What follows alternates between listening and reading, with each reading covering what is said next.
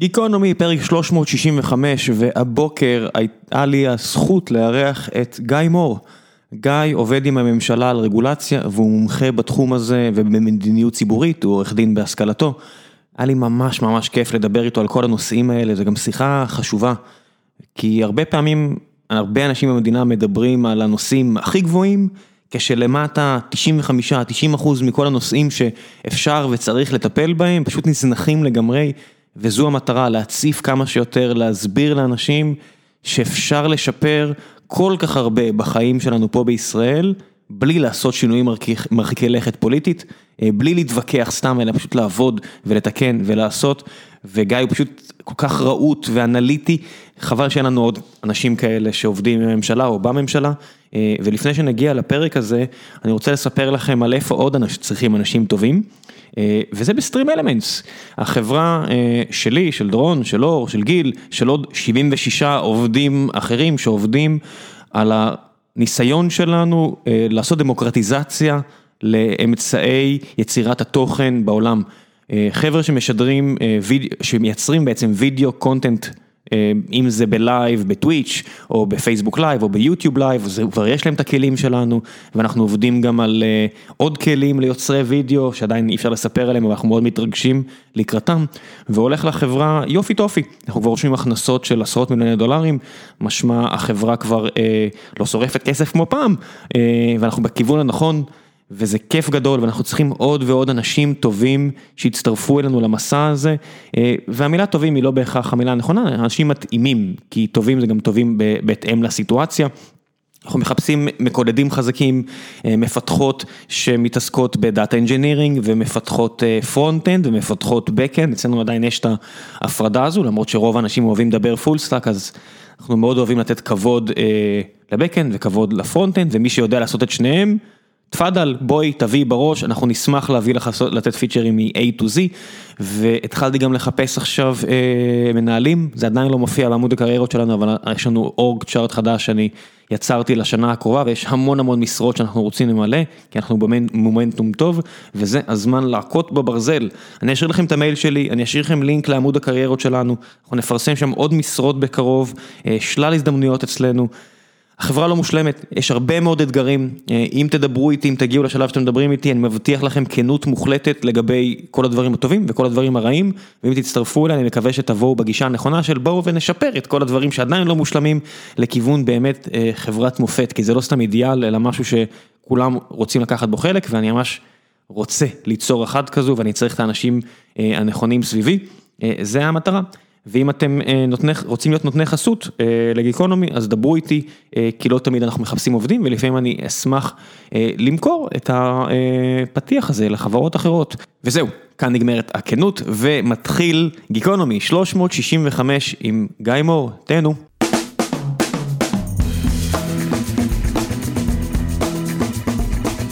גיקונומי פרק 365 והבוקר נמצא עם גיא מור, מומחה לרגולציה ומדיניות ציבורית ועובד עם הממשלה ופודקאסטר עם פודקאסט מאוד אהוב, שלל תארים. אהלן, בוקר טוב. מה העניינים? מצוין. אני אוהב את המספר הזה 365, עכשיו אם מישהו ירצה הוא יכול לעשות פרויקט גיקונומי אחד ביום למשך שנה. וואי לגמרי, האמת שאני, הייתה לי איזה תפילה כזאת של להגיע, למכור בדיוק את המספר הזה, אני באמת? שמח שזה קרה, כן. איזה יופי, בבקשה, היה, יש... יש מישהו שכתב ספר על ספרטה ורצה להגיע לפרק 300 וזה לא התפקשש לנו, זה יגיע עוד מעט, אז בסדר, מספרים זה אחלה. מה העניינים? מצוין, מצוין. מה אתה עושה בימים אלו? בימים אלו אני, אני עובד בממשלה, קודם כל, אני מתעסק ברגולציה, בייעול תהליכים, דברים מהסגנון הזה. וככה הרבה הרבה תשומת לב האמת בשנים, בתקופה האחרונה לדיגיטציה, על איך לוקחים תהליכים, הופכים אותם לדיגיטליים, איך מפתחים מערכות בתוך הממשלה. פוקוס מאוד מאוד מרכזי שלנו.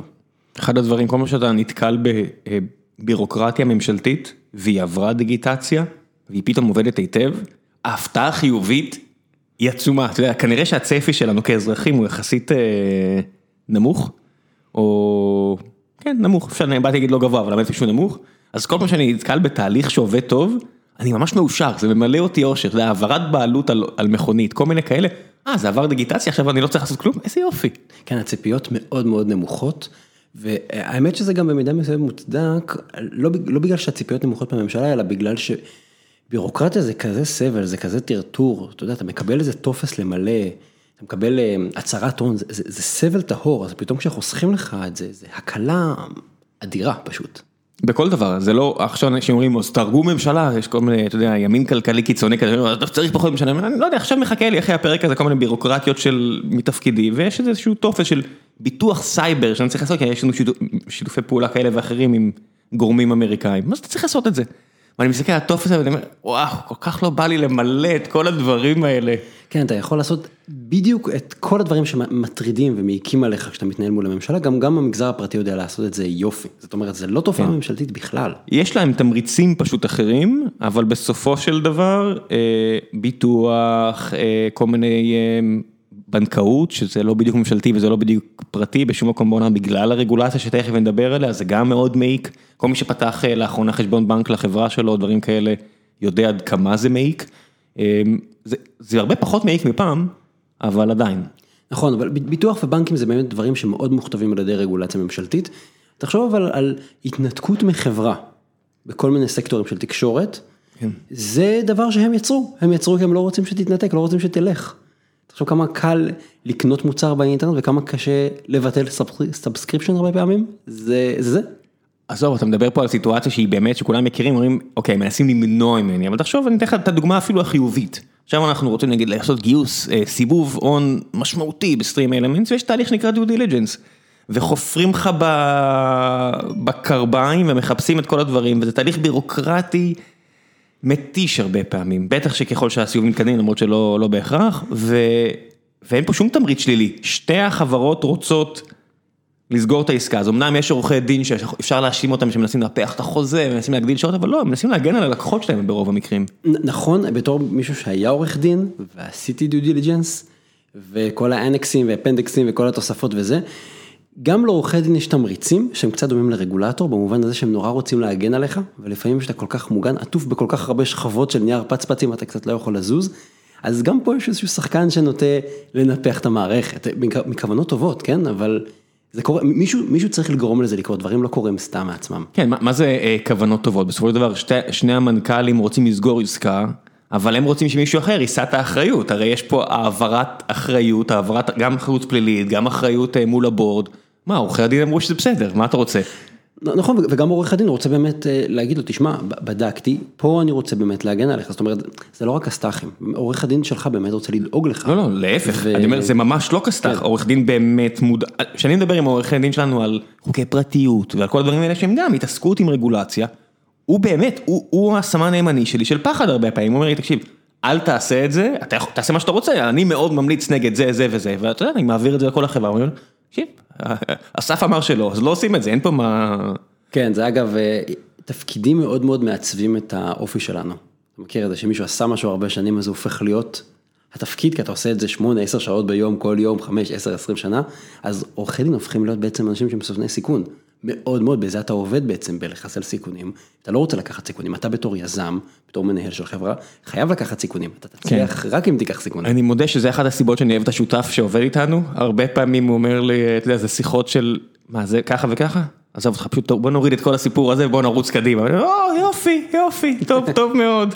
הוא אומר, כמה זה? כמה היה מתפשר? קדימה, בוא, מתפשרים ועזוב את השטויות, זה לא, זה, זה לא רק שהוא לא אוהב סיכון, הוא מבין גם את מטרות, הוא מחפש גם את הניצחון, וזה משהו שעם בירוקרטיה ממשלתית, הרבה פעמים יש לאזרח תחושה שהם לא שותפים להרגשה שלי שאנחנו צריכים לנצח, תהיה, תהיה אשר תהיה ההגדרה של ניצחון, אבל בחברה זה מאוד ברור.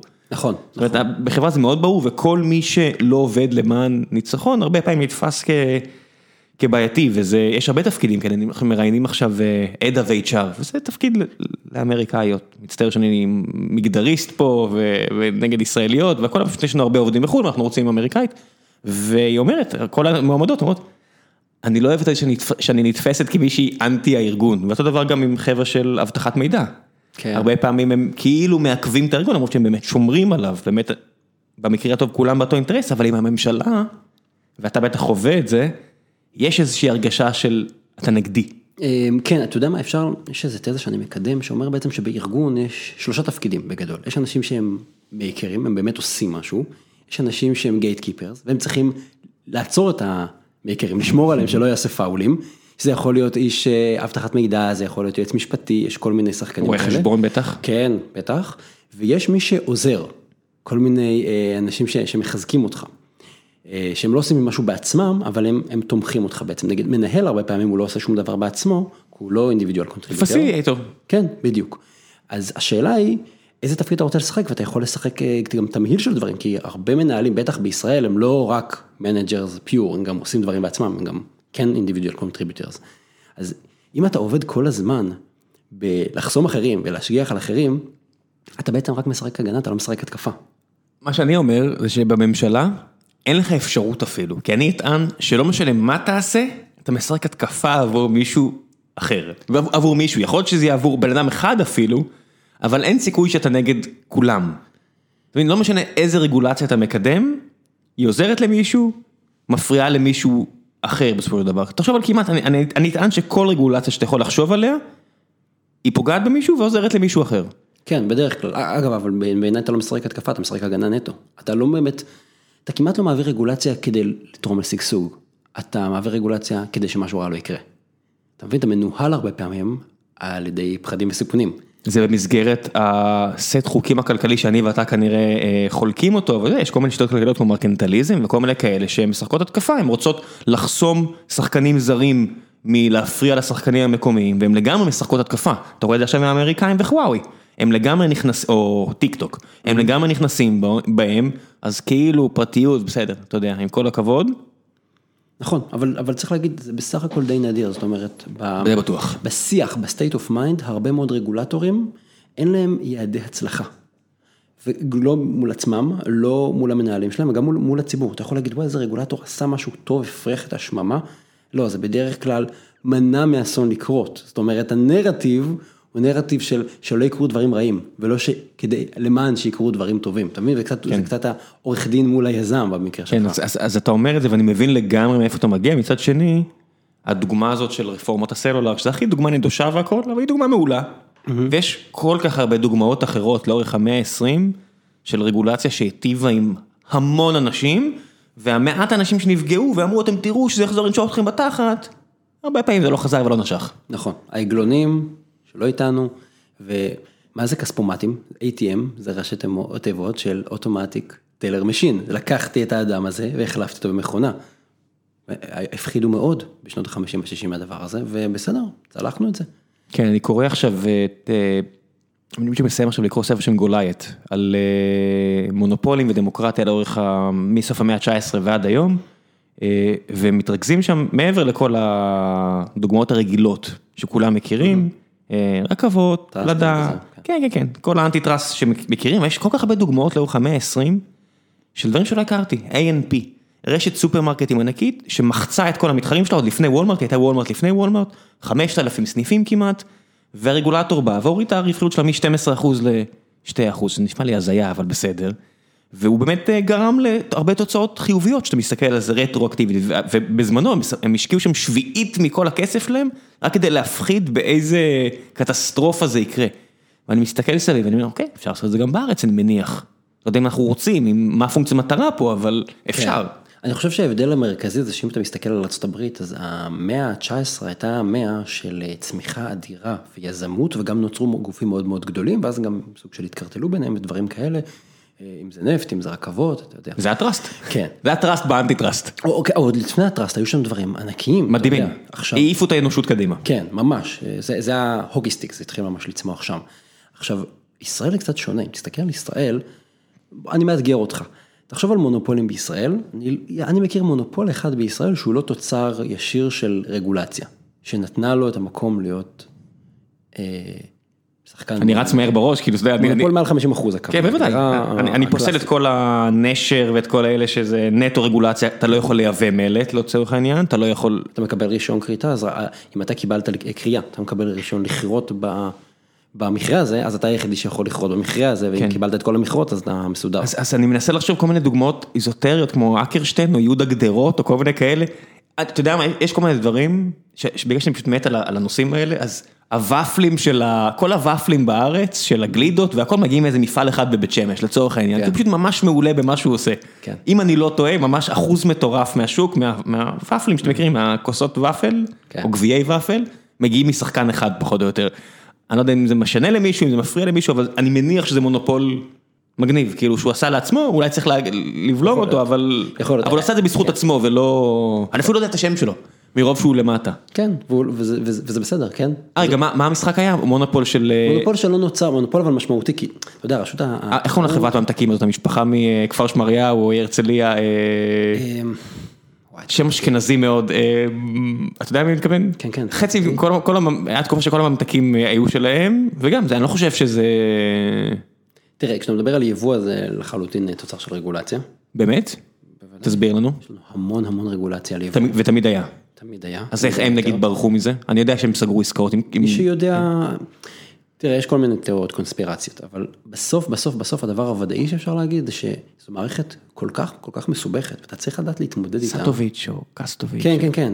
אני יודע שבוודאי, משהו כזה, אני יודע שעם עם השנים הם השתמשו ברגולציה כדי להדוף מתחרים קטנים, כן, כדי לאסור אה, יבוא זה- מקביל וכל מיני כאלה. נכון, אבל זה כבר כשהם היו מאוד חזקים. שסטוביץ, לעמוד- שסטוביץ'. בדיוק. כן. אתה צריך לעמוד בהמון המון כללים של משרד הבריאות ולקבל אישורים ממשרד הכלכלה ואולי גם מכון תקנים ורבנות. אז אנשים אוהבים לדבר על ישראל כמדינה שהיא מאוד מאוד קפיטליסטית. אבל זה מה שנקרא קפיטל... מה? מי ההזויים האלה? יש הרבה מאוד אנשים, באמת, אומרים לי כמה בישראל הרבה פעמים, אני אני נחשף לכל ה... כן, כן, אני נחשף לכל- לכל- לכל הקשת, כי אני מדבר עם המון אנשים. אז אפשר לדבר על ישראל, אגב, גם על ארה"ב, כקפיטליזם רגולטורי. זאת אומרת, אתה יכול להצליח, ואפילו להיות מונופול אולי יום אחד, רק אם אתה יודע להסתדר עם הרגולציה ולעבוד עם זה טוב. או שהמצאת השוק, סטייל גוגל ופייסבוק. וגם אז אתה צריך לדעת להסתדר עם הרגולציה. כמה פייסבוק וגוגל משקיעות עכשיו, עכשיו, עכשיו. בדעת קהל, ב- ודאי. אבל גם לפני זה, היה להם אנשים שהם אה, אה, ספיישליסטים לרגולציה, אני רואה גם את כן. המשרות שלהם. עכשיו- עכשיו זה רק. הולך ועולה, כן. עכשיו זה ממש, הם הם מחממים אותם על הגריל, ונטפליקס עם הסרט שלהם וזה, אבל לא, זה הרבה לפני, עוד הם לפני. עשרות מיליוני דולרים בשנה, לוביז, אה, לוביזם וכן. כל מי שרוצה להיות משהו גדול, ברגע שהוא מבין כבר שיש לו פוטפרינט משמעותי, הוא חייב להתנהל עם הרגולציה. חייב. אז זה לא רק אם אתה מתחרה טוב ויודע לייצר דברים בזול או דברים כאלה, אתה צריך לשחק עוד משחק מול, מול הממשלה, מול הרגולטור, בין אם הרגולציה הקיימת ובין אם זה שלא תיפול לך רגולציה על הראש. אותו דבר עם היבוא. יש לך כל כך הרבה moving parts שאתה צריך לדעת להסתדר איתם, אחרת אתה פשוט לא תצליח, או שזה יהיה לך מאוד מאוד יקר.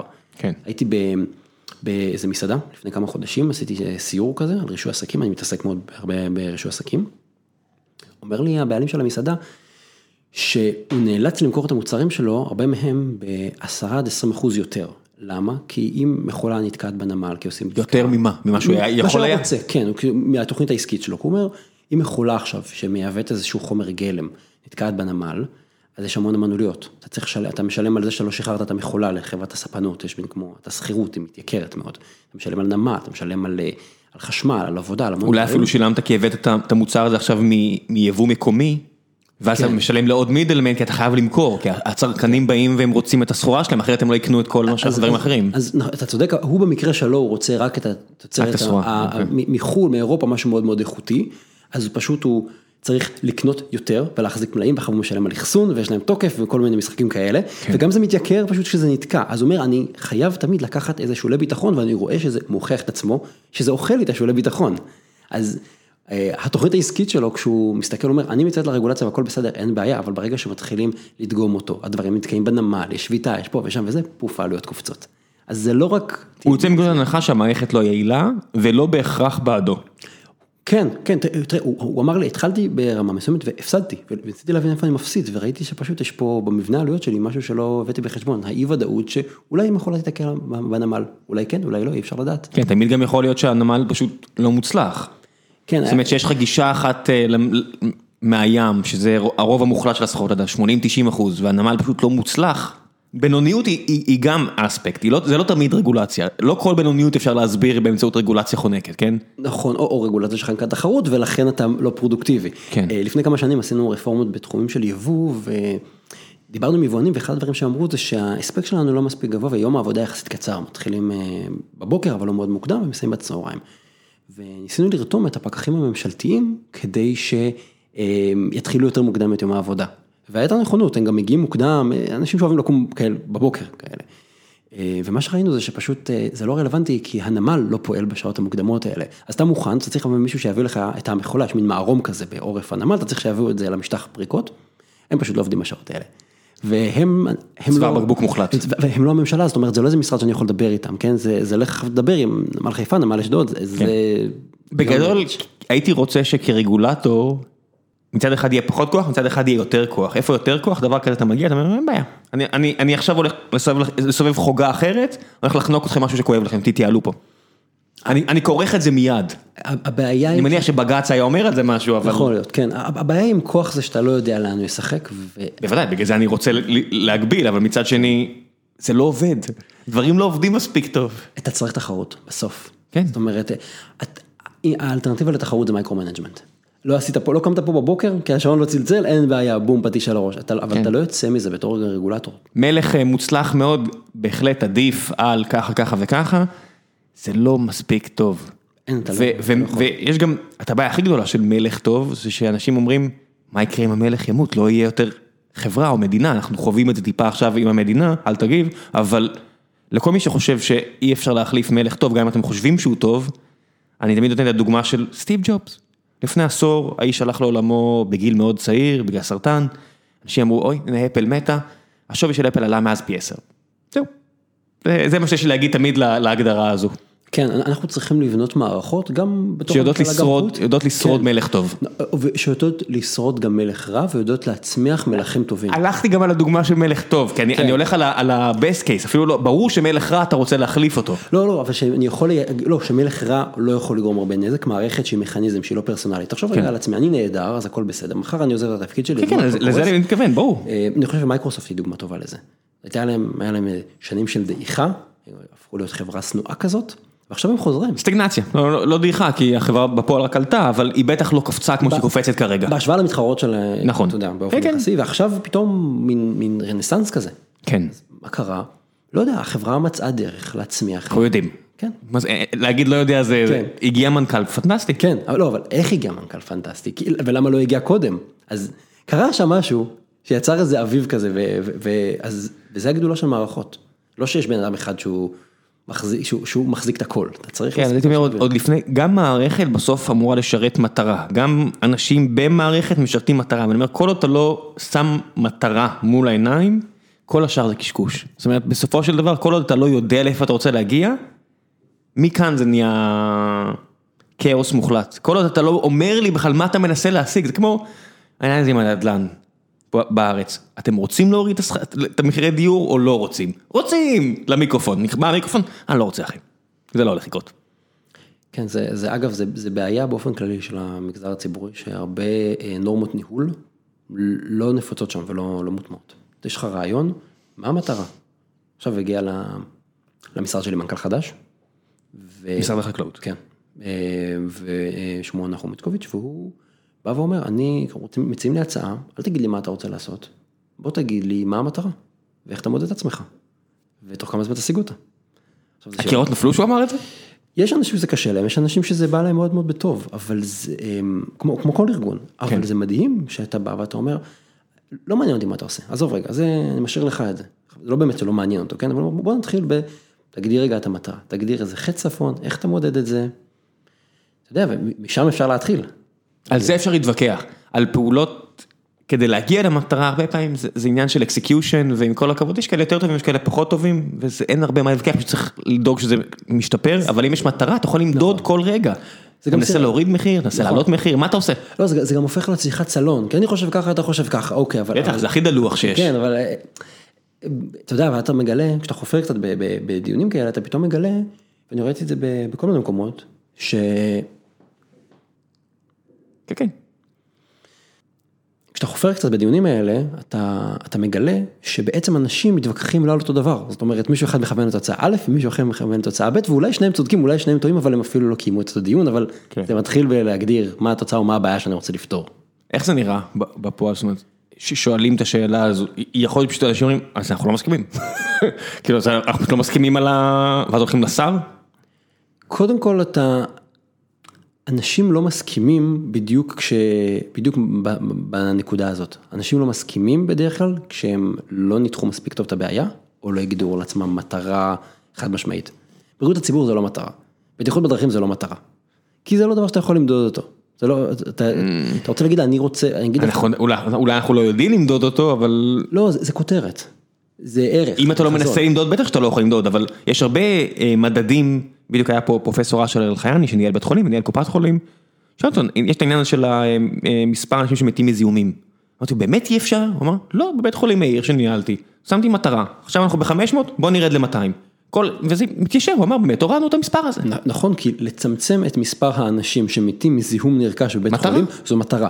בריאות הציבור, לא, הדגל, זה, כן. אבל זה ככה, ככה הרבה מאוד דברים קורים. בטיחות של תינוקות בפעוטונים. אני לא, אני לא יודע מה לעשות עם זה. אני אעטוף אותם בפצפצים ונהיה פצפצים ואני אשים אותם בפינה, הנה הוא נכון, בטוח. אבל אז תראה שפעוט מת לך מהרעלה, זה בכלל לא, לא, לא היית שם בכלל, אתה מבין? זה, או או לא מתפתח כראוי. כן, מלא מלא מלא דברים, אז הסיפור, אתה יודע מה, אתה רוצה להגדיר בעיה ציבורית, בדרך כלל כטיפ, לך, למאזינים, זה בדרך כלל, יש לנו יותר מדי ממשהו, או פחות מדי ממשהו, תתחיל ככה, לא, לא, לא, לא כערך, יש לנו יותר מדי חזרי בית בישראל, יש לנו פחות מדי תלמידים בחמש יחידות מתמטיקה, זאת אומרת, ברגע שאתה יכול לעשות את זה, אתה מדבר על משהו שהוא קונקרטי, לדבר על יותר או פחות, זה זה קונקרטי, מספר מדיד, מה שאתה אומר זה תשיגו מספר מדיד ואז תגידו לאיפה, מה אתם רוצים, איזה פונקציה אתם רוצים להפעיל עליו. אפילו רק תגיד זה יותר מדי או פחות מדי, ואז השאלה הבאה שלי תהיה, מה פונקציית המטרה, או מה הקו האדום שאותו ממנו אתה רוצה להתרחק. אני אגיע איתך גם למספר מדיד, או לאזור, או משהו. איך עושים את זה בחקלאות? הרי זה, זה התחום שאתה מכיר הכי טוב, ותעצור אותי ברגע שאנחנו נכנסים לדברים בעייתיים מדי, אבל יש סט של כל כך הרבה ערכים מתנגשים, ובסופו של דבר, אה, בירוקרטים יכולים להגיד שהם עושים משהו עכשיו לטובת העתיד, אה, לטו- על העתיד לטובת העכשיו, זאת אומרת, אני מסתכל נגיד על מדינות כמו צרפת למשל, שמטפחות אה, חקלאות מקומית, וטיפחו מותגים מקומיים, ואז זה בא לידי ביטוי גם בתיירות וגם בככה, כי המערכת היא לא מבודדת. ויכול לבוא מישהו אחר ויגיד, לא, אני רוצה עכשיו להקל על, ה, על הכיס של האנשים, אני רוצה להוריד מחירים. עכשיו, איך אפשר בכלל לנהל את הדיון הזה? זה דיון ערכי לגמרי. כמעט, כמעט כל דבר הוא מתחיל כדיון ערכי, ומגיע איזשהו גורם מלמעלה, ממשלה, כולה, כנסת, שר, מנכ"ל, מישהו צריך להגדיר את האזימות, לאן הולכים, מה צריך להשיג. ובמידה רבה אז מגיע הדרג המקצועי והוא צריך לתת את האיך, ולתת חלופות. ויכול להיות שהגורם הממונה אומר לא מספיק טוב, או זה לא מה שביקשתי ומחזיר אותך. ו- וזה שיח שקורה כל הזמן. אמ, אבל לא פחות חשוב זה להבין שלפעמים אתה מנסה לעשות משהו טוב ויוצא מזה משהו רע. אמ, בצרפת למשל, באירופה, המערכת היא לא אה, חסימת יבוא כל כך, אלא מה שנקרא, שנקרא, זה מכונה תמיכה עקיפה, אלא יש תמיכות ישירות, זאת אומרת סובסידיה לחקלאים. כי אנחנו רוצים שיהיה חקלאות ונייצר אוכל, ואחרת אה, אוכל יהיה מאוד מאוד יקר, אנחנו רוצים. כן, אבל אם תביא סובסידיה ואתה נכשל כחקלאי, אז אתה פשוט תיכשל כחקלאי, לא יעזור כלום, זה לא יפגע בצרכן. כן, כי, בדיוק. כי הוא עדיין יכול לייבא בננה מ- מהפיליפינים, פשוט לא יהיה את הבננה שלך. נכון, ואנחנו מדברים הרבה בישראל על, על חסמי יבוא מכל מיני סוגים, ואנשים מתלוננים ומה זה עושה ואיזה עיוותים זה עושה, אבל גם סובסידיה צריך לדעת לעשות טוב, ופה זה האיך שהדרג המקצועי עושה. כן. היו שנים שבאירופה, בצרפת, היו סובסידיות למשל על כמה היית מייצר. על כל אה, כמ- כמות שהיית מייצר, נגיד היית מייצר אה, טון חמאה, היית מקבל כסף. הם יצרו המון חמאה, הם הציפו את המדינה בחמאה, לא היה מה לעשות עם זה, המחירים אז צנחו, אבל זה עדיין היה משתלם להם, אז הממשלה גם מוציאה המון כסף על הסיפור הזה, כי הם לא שמו שום קאפ, וגם יצרת סתם יותר מדי חמאה ממה שאתה צריך, וזה המון נזרק לפח, ואז זה גם הופך להיות סוג של פסולת, אתה חייב... השתת פה מס על הציבור, גם צריך להגיד שבסוף כל שקל שיוצא מכספי הממשלה, זה בסוף שקל שנלקח מהציבור, או משאבי כן. טבע, או מיסים, אין דברים אחרים שקורים פה. כן, ויכולת להשקיע אותו במקום אחר, או לא לקחת אותו בכלל. נכון, נכון, וכל הוצאה היא בעצם מס על הציבור, אגב גם רגולציה שעולה על כסף היא בעצם אתה צריך לחשוב עליה כמו מס, אבל הסיפור המצחיק עם, עם צרפת זה שברגע שאתה מייצר יותר מדי חמאה או אתה מייצר יותר מדי מכל דבר אחר, אז גם שילמת להם כסף כדי שייצרו את זה, עכשיו אתה צריך להוציא כסף כדי, בשביל הדיספוזל, מה אתה עושה עם, כל, עם העודפי חמאה האלה, עכשיו אתה צריך להשמיד אותם, זה כן. הופך להיות פסולת, אתה. מכיר את הסיפור עם הגבינה בארצות הברית? איזה סיפור? יש, אה, הם ייצרו את הגבינה הממשלתית, כי הבטיחו להביא אה, לאנשים עניים גבינה. אם אני לא טועה, ותבדקו אותי מאזיני היקרים, יש איפשהו מערה בוויסקנסין, שמאוחסן בה כמות אינסופית של גבינה, כי יש יותר מדי מהגבינה הזאת, כי אף אחד לא רוצה אותה, או משהו כזה. יש, יש כל כך הרבה עיוותים כאלה ברחבי העולם הניאו-ליברלי קפיטליסטי, שכביכול אין רגולציה בו. כן, יש המון המון המון המון שקל- כשלים. אמ, אתה יודע, זה מצחיק, אנחנו מדברים על כשלים על עולם קפיטליסטי, לא קפיטליסטי, דברים כאלה. אה, הרבה פעמים כשאנחנו בתוך הממשלה, יש איזו תופעה ורוצים להתמודד איתה, אז אומרים, אה, כן, יש כשל שוק. האנשים בשוק, החברות עושות משהו שלא נראה לנו.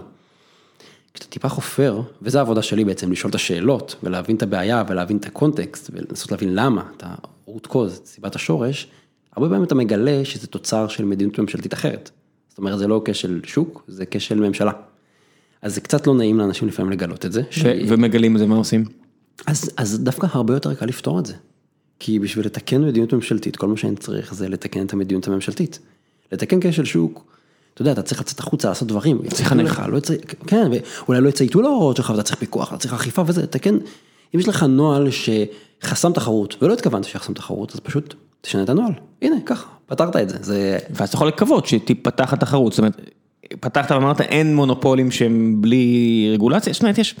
חשבתי מה שדיברת, יש יד שתיים שהיה פה הרבה שנים והשוק הזה של אה, מה שנקרא classifieds, בכל העולם יש incumbent player אחד, ומסיבות כאלה ואחרות בגלל אפקט הרשת, בלי שום רגולציה, יש אתר אחד רע, לרוב הוא אתרים רעים, מצטער, יבין ממנכ"ל יד שתיים, עכשיו הם משתפרים, אבל הרבה שנים אני התחרתי בהם, אז אני לא הכי אובייקטיבי פה, אבל זה לאבו קוואה בצרפת, וגם טרי באנגליה, וקרגליס בארצות הברית, תמיד היו אתרים בינוניים מאוד מאוד מאוד, שפשוט ניצחו את השוק. והממשלה לא התערבה בהם, כן? נכון. אז כשלי שוק קיימים באמת בטבע. זה אגב, אני לא בטוח שכשל שוק, כל הדברים שהם באמת... אה, לא, אנשים מתלוננים על... ואין אין, אין משהו טוב יותר, זה, זה כשל שוק. אה, נכון, תראה, פה פשוט בגלל האפקטים של רשת, באמת גם פייסבוק, כן? ו, וגוגל, כאילו עצם היותך גדול, זה מאוד עוזר חלק, לך. זה, זה חלק מהvalue בעצם, להיות הסנטר של הרשת. כן. אגב, החברה שדיברתי עליה שהיא, יש לה מעמד מונופוליסטי מאוד מאוד דומיננטי, מפורסמת, אה, והיא לא, אה, לדעתי... מוגנת רגולטורית. כן, זו אה, קוקה קולה, החברה המרכזית למשקאות. זה לא שתיים? זה לא חברה המרכזית למשקאות ועוד אחת? כאילו, יש הרי את מי שמייבא את פפסי ויש מי שמייבא את קוקה קולה, נכון? מצטער ברמנים שצורכים עכשיו כן, על כן, האוטו? כן, אבל קוקה קולה, שאתה מכיר קוקה קולה, שיש שם גם מים, של מזי, ווטאבר, מזי ורטיים וכל החבר'ה האלה. ובירות, כן, אז הם לא, אין לזה זיכיון רגולטורי או משהו כזה. לא, אנשים רוצים, זה מוצר עם ביקוש קשיח מאוד מאוד נכון. מאוד, שעוזר לאנשים אה, לחנוק את השוק מהרבה בחינות. ויש מותג מאוד חזק בינלאומי, אגב, עכשיו נכנס יבוא מקביל מאוד מאוד חזק. מה זה אומר? יבוא מקביל, הכוונה היא שאני לא קונה את זה, אני, אני לא היבואן או המשווק המורשה, אני קונה ממקום אחר, מאיזה דילר אה, בחו"ל. וזו החלטה של האיגוד, של התאגיד של קוקה קולה, לא? אבל נגיד אני קונה את זה עכשיו, או נוסע לזה, אני מכיר עכשיו שיש נגיד יבוא מאוקראינה. כי המחירים מאוד זולים שם. אני נוסע, לוקח עכשיו אה, מטוס לאוקראינה, וקונה עכשיו 14 אה, מכולות. קוקה קולה יכולה להגיד לך, יכולה להגיד למי שמוכר לך באוקראינה, אל תמכור לו. יכול להיות, אבל אה, אני לא בהכרח קונה ממי שאתה יודע, זה שרשרת מאוד מאוד ארוכה בסוף. זאת אומרת, לעלות על זה זה... כן, לפעמים מנסים את זה, היה איזה סיפור עם קולגייט, שהיא ניסתה למנוע יבוא כן. מקביל, ניסתה ליירט את זה. אותה משפחה שציינו, כן. משפחת שסוביס, יש הרבה סיפורים, לפי מה שאני קורא בדה מרקר, שהם נכנסו בדיוק לדברים כאלו, על M&A וכל מיני מותגים, כנראה שאני מערבב פה כל מיני מותגים, אבל... סיפורים דומים, אל תתבעו אותי, זה הכל, אה, אם אני טועה אני מצטער. אז תקנו אותי, אני אתקן את הפרק. כן. אם אם אני מתבלבל במותגים ובשמות, כן. מצטער. אז בוא מקביל, אני אני, אני קונה ממקום אחר בעקיפין ומביא את זה בצורה עצמאית, בצורה מקבילה. אה, הרבה שנים היה עם זה בעיה בגלל רגולציה. מכון התקנים. אה, במזון זה יותר, אני חושב, רגולציה בריאותית ורגולציה של של הרבנות, אבל אבל זה נפתר, אנחנו עושים... תשמע, רגולציה של הרבנות אתה לא חייב זה פשוט, יש יש פה ציבור, זה שוב, יש פה ציבור צרכנים שרוצה את זה. אני אני למשל לא אכפת לי, לא אכפת לי, אז אני אני מניח שיש מוצרים שמגיעים, שאני קונה, שאין עליהם שום תו תקן, ולי לא אכפת, אבל פשוט יש כנראה מעט מדי כמוני. אמ, אני אחלק את זה לשתיים, תראה, נכון שרגולציה שהיא בריאותית, תברואתית, אתה חייב. רגולציה של הרבנות אה, חצי כן וחצי לא, לא בהכרח חלקים שווים, כן? אמ, יש רגולציה שאתה באמת, כמו שאתה אומר, שזה יותר אה, המיתוג. אני רוצה להגיד שזה כשר, אז אני צריך לעמוד בכך וכך תנאים. כן. אה, שוב, אנחנו במדינת היהודים, יש פה הרבה אנשים שאם אתה... ממש חשוב להם. לא מחזיק את הזה, אין לך שוק, כן? כן. אה, תחשוב גם אצלך, יש הרבה דברים שאתה עושה בעסק שלך, שאתה לא חייב, אבל אתה עושה, כי אם לא תעשה אותם, אז אתה לא רלוונטי מבחינת הצרכנים. אה, אבל כן יש דברים שהם ברגולציה הפרופר, שאתה חייב את הרבנות. של דת? כן, למשל... אה, אתה במשרד החקלאות, אתה בטח יודע. אני מכיר, בלי קשר, אני באופן כללי כן, לא. מכיר את הדברים. למשל, אתה רוצה לייבא, אסור לייבא לישראל בשר שחוט שהוא לא מוכשר. בשר חייב להיות מוכשר, לעבור הכשרה. אוקיי, זה מלח, לשטוף אותו במים, mm-hmm. דברים כאלה. אתה לא, יכול, אתה לא יכול להביא אותו אם הוא לא כזה. באיזה, לוגיקה, באיזה רציונל אסור? יש חוק שאוסר, מה בסדר, מה יש הלוגיקה, אני, אני, שוב, מי, מי, מי, אם אתה עכשיו רוצה לחוקק חוק נגד, זה חוק דתי? זאת אומרת, המפלגות הדתיות יגידו לא יקום ולא יהיה, לא מוותרים על זה? תראה, אני, אני לא כתבנו לענייני מפלגות, אני חושב שהם יתנגדו לזה. אבל, אבל כן, זה, זה, זה, זה לחלוטין עניין שאתה צריך אישור של הרבנות ולעמוד בסטנדרטים שהרבנות קובעת לסיפור מדהים. הזה. אמ, יש עניין בשחיטה של בשר נגד, חלקים קדמיים, חלקים אחוריים, חלקים אחוריים, ההכשרה שלהם יותר יקרה, יותר מורכבת, אה, בגלל זה אתה פחות תראה אותם. לא, אני יכול להבין דרישה של השוק, אני חי עם זה בשלום, אני מבין שרוב המדינה פה, אה, יותר מ-50% רוצה לאכול כשר, וזה בסדר גמור, זכותם המלאה, ואז באמת השוק מתנהג בהתאם, אבל ברגע שזה פלילי, אני מניח שהמילה היא פלילי, זה פלילי, אבל, אבל אתה לא תגיע לפלילי, אתה פשוט לא נכנס.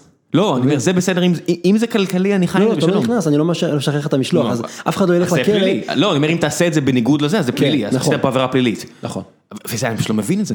אז תשמע, נקבעים כללים, אפשר להתווכח עליהם, כן? בטח אם זה חוקים של הכנסת שהם, אתה יודע, זה מעל הראש שלי, אני משרת ציבור בממשלה. כי אתה מעל הראש שלך כעובד ממשלה, לא לא כאזרח. כן, כ- כאזרח אני מסתכל למעלה כן.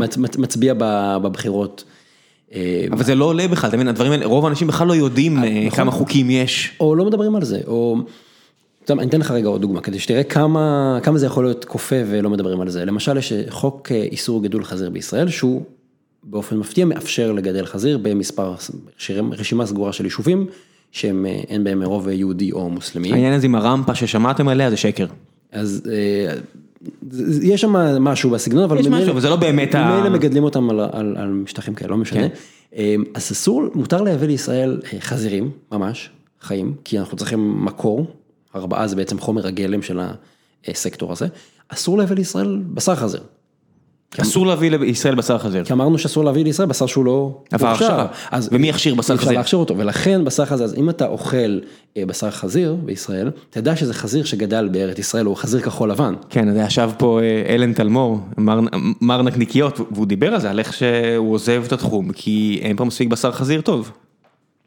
אז אה, שוב, אני לא מומחה לאיכות לא, בשר הוא- חזיר, הוא אבל... הוא- הוא מומחה, כן. אני אני לקחתי את דבריו, אני מקווה שלא עיוותתי שום דבר, אבל הוא קצת סיפר על הדברים האלה, וזה זה הדהים אותי גם אז. ובאיזה קטע אתה עושה את זה? אז אז אתה מבין, זה, זה, זה האירוע, זאת אומרת המון המון הוראות, המון המון חוקים, סבך מאוד גדול, זאת אומרת זה לא שיש לך מקום אחד מרוכזות כל ההוראות לגבי יבוא או לגבי מזון או לגבי יבוא של מזון. איך, איך, אם אני רוצה עכשיו להוסיף, אם אני לא סאסא או חצרים או לא יודע מה, איפה מגדלים חזירים בארץ או, או, או ערים ערביות, אה, אני מניח שאלה מקומות היפים. יישובים של נוצרים בעיקר, כי תזכור גם ב... בוודאי, שמוסלמים גם לא יכולים, הם, עוינים את זה עוד יותר. לעניות דעתי זה סאסא ו... אה, סאסא בכלל, לפי דעתי זה רק לא, לא, עיבוד. לא, לא, זה, זה, זה, בג, זה בגליל המערבי. אה, זה רק עיבוד, נכון, סאסא וחצרים, אני חושב שזה רק עיבוד והגידול זה רק באמת אצל הנוצרים. אז אם אני רוצה עכשיו, אני רוצה, אני רוצה לגדל חזירים. איך אני נכנס ל-white list הזה? קודם כל אתה צריך ללכת לגור ביישוב שנמצא בתוך הרשימה. אתה רוצה ש... לא, אם אני רוצה להוסיף יישוב לרשימה. בוא ת, ת, תמצא לי יישוב שבו יש, גם אין בו אה, אה, יהודים כמעט וגם אין בו מוסלמים כמעט, שיהיה לך בהצלחה עם זה, תתחיל שם. לא, לא הבנתי. מה זה אומר אין בו, אין בו יהודים? למה, אה, אם אני גר ב... לא יודע מה, אה, יישוב ב... עכשיו שהוקם בנגב, קצת צפונית לבאר שבע, ממשית, לא יודע מה, ובא לי. עכשיו מה, אני צריך לבקש רשות ממישהו, לשאול מישהו? צריך להופיע ברשימה הסגורה, אתה צריך להופיע ברשימה מפורשות. לא, לא, לא, לא הבנת אותי. אם אני רוצה עכשיו לבקש שאני אכנס לרשימה. אז, אז קודם, קודם כל, זה מה שאני אומר, אתה צריך שיעשה תיקון בחקיקה ויכניסו את שם היישוב שלך לשם. עכשיו איך נשים תיקוני חקיקה ומקדם וזה, כן, אתה אני יודע. צריך- אני צריך. מחוקק כן, פה אני- פה אני אפול כי... תשמע, גם צריך להגיד את האמת, יש ריח, יש- יש רעש, יש כל מיני כאלה, ימצאו, אני מניח שימצאו דרך להפיל את זה. וגם צריך להגיד שזה מייצר מטרדים מסביב וזה מפריע לאנשים מסביב. אחד, אחד הסיפורים למשל בגליל המערבי שאתה מגדל, אה, לא אתה, אנשים מגדלים שם חזירים, זה שם היישובים מסביב זה מפריע להם. כן. כי הם מריחים את זה, אז הם, אז הם יודעים שזה קיים, לא, יש גבול כמה אתה יכול להעלים עין כשאתה יודע שזה, אתה רואה את זה, אתה מריח את זה, אתה שומע את זה, וזה מבחינתם, זה וזה באמת. פוגע ברגשות אחוז עצום מהציבור בארץ, אם הוא מוסלמי או יהודי. כן, אתה יכול גם לתאר לעצמך, בוא נכניס עוד רמה של מורכבות, תכנון ובנייה, נגיד יש למישהו חזירייה, הוא רוצה להגדיל אותה כדי לספק יותר אה, בשר לחבר שלך, אה, אלן תלמור. הוא צריך לקבל אישורים של תכנון ובנייה, ממי? והוועדה המקומית לתכנון ובנייה זה המועצה האזורית. כן. במועצה האזורית רוב היישובים כנראה מוסלמים. מי יאשר את זה? זה מסובך, בקיצור. אתה מבין שכל ההתפלפלות הזו היא רק בגלל שאסור לייבא בשר חזיר, זהו, פה זה נגמר. נכון. תעזוב אותי, כאילו, תוריד את הרגולציה הראשונית, ואז כל השאר קדימה, הכי גרוע, ייעלמו כמה דירים, אה, שזה באמת כואב, כי כמו שדיברנו, כל רגולציה פוגעת ממישהו, כמו הטלרים בבנק שנעלמו, אז גם פה ייעלמו מגדלי החזירים, אבל יהיה בשר חזיר. תשמע, אמר למישהו מהתעשייה פעם, אני לא מבין אתכם, את היהודים. אמ, למה דחוף לכם שיגדלו את החזירים פה? סגרו לנו את, את, את המשקים, תביאו את הכל מבחוץ, זה לא יהיה על האדמות, אני אהפוך להיות יבואן, כי אני כבר מבין בזה, וזהו, כן. אני לא מבין אתכם. עכשיו, אני בעצמי לא, לא למדתי את, את, את החוק הזה ואת הרגולציה הזאת לעומק, אבל אתה יכול לראות ש...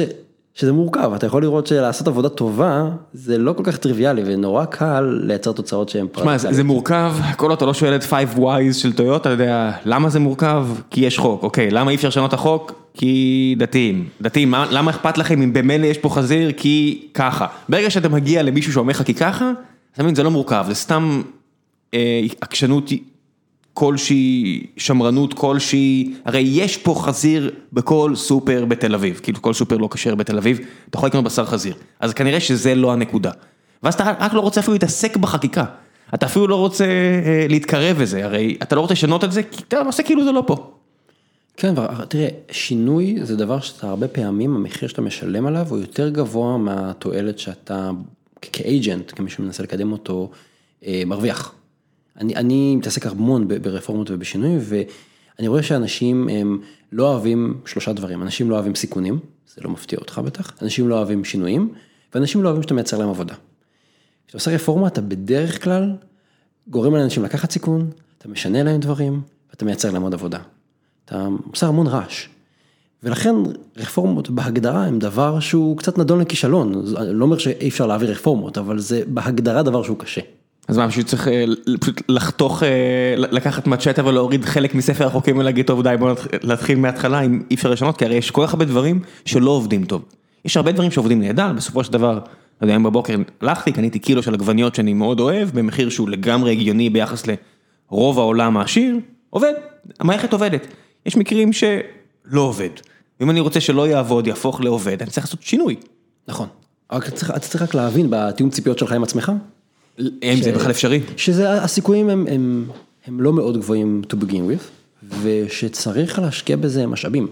ה-OECD כשהוא מדבר על רגולטורי פוליסי, על העולם של תוכן שבו אני עוסק, על מדיניות רגולציה, אחד הדברים הראשונים שהוא אומר, ממש הצהרה של כל, של כל ה-OECD, משהו שחתמו עליו ראשי כל המדינות שחברות בארגון ב-2012, אתה חייב גיבוי פוליטי בשביל להטמיע מדיניות רגולציה.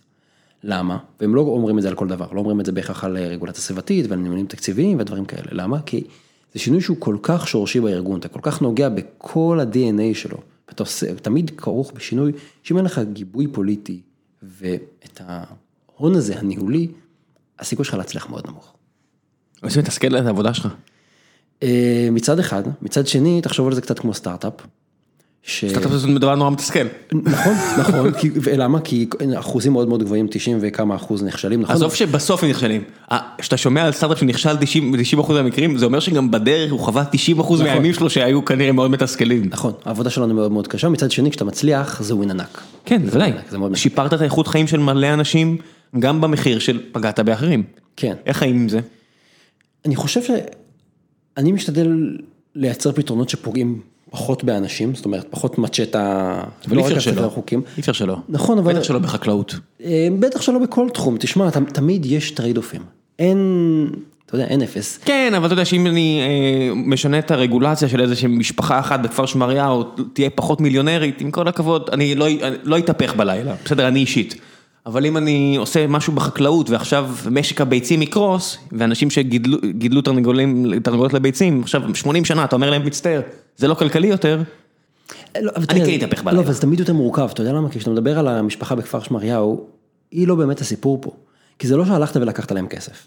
קבעת עכשיו איזשהו כלל, ושינית את המערכת.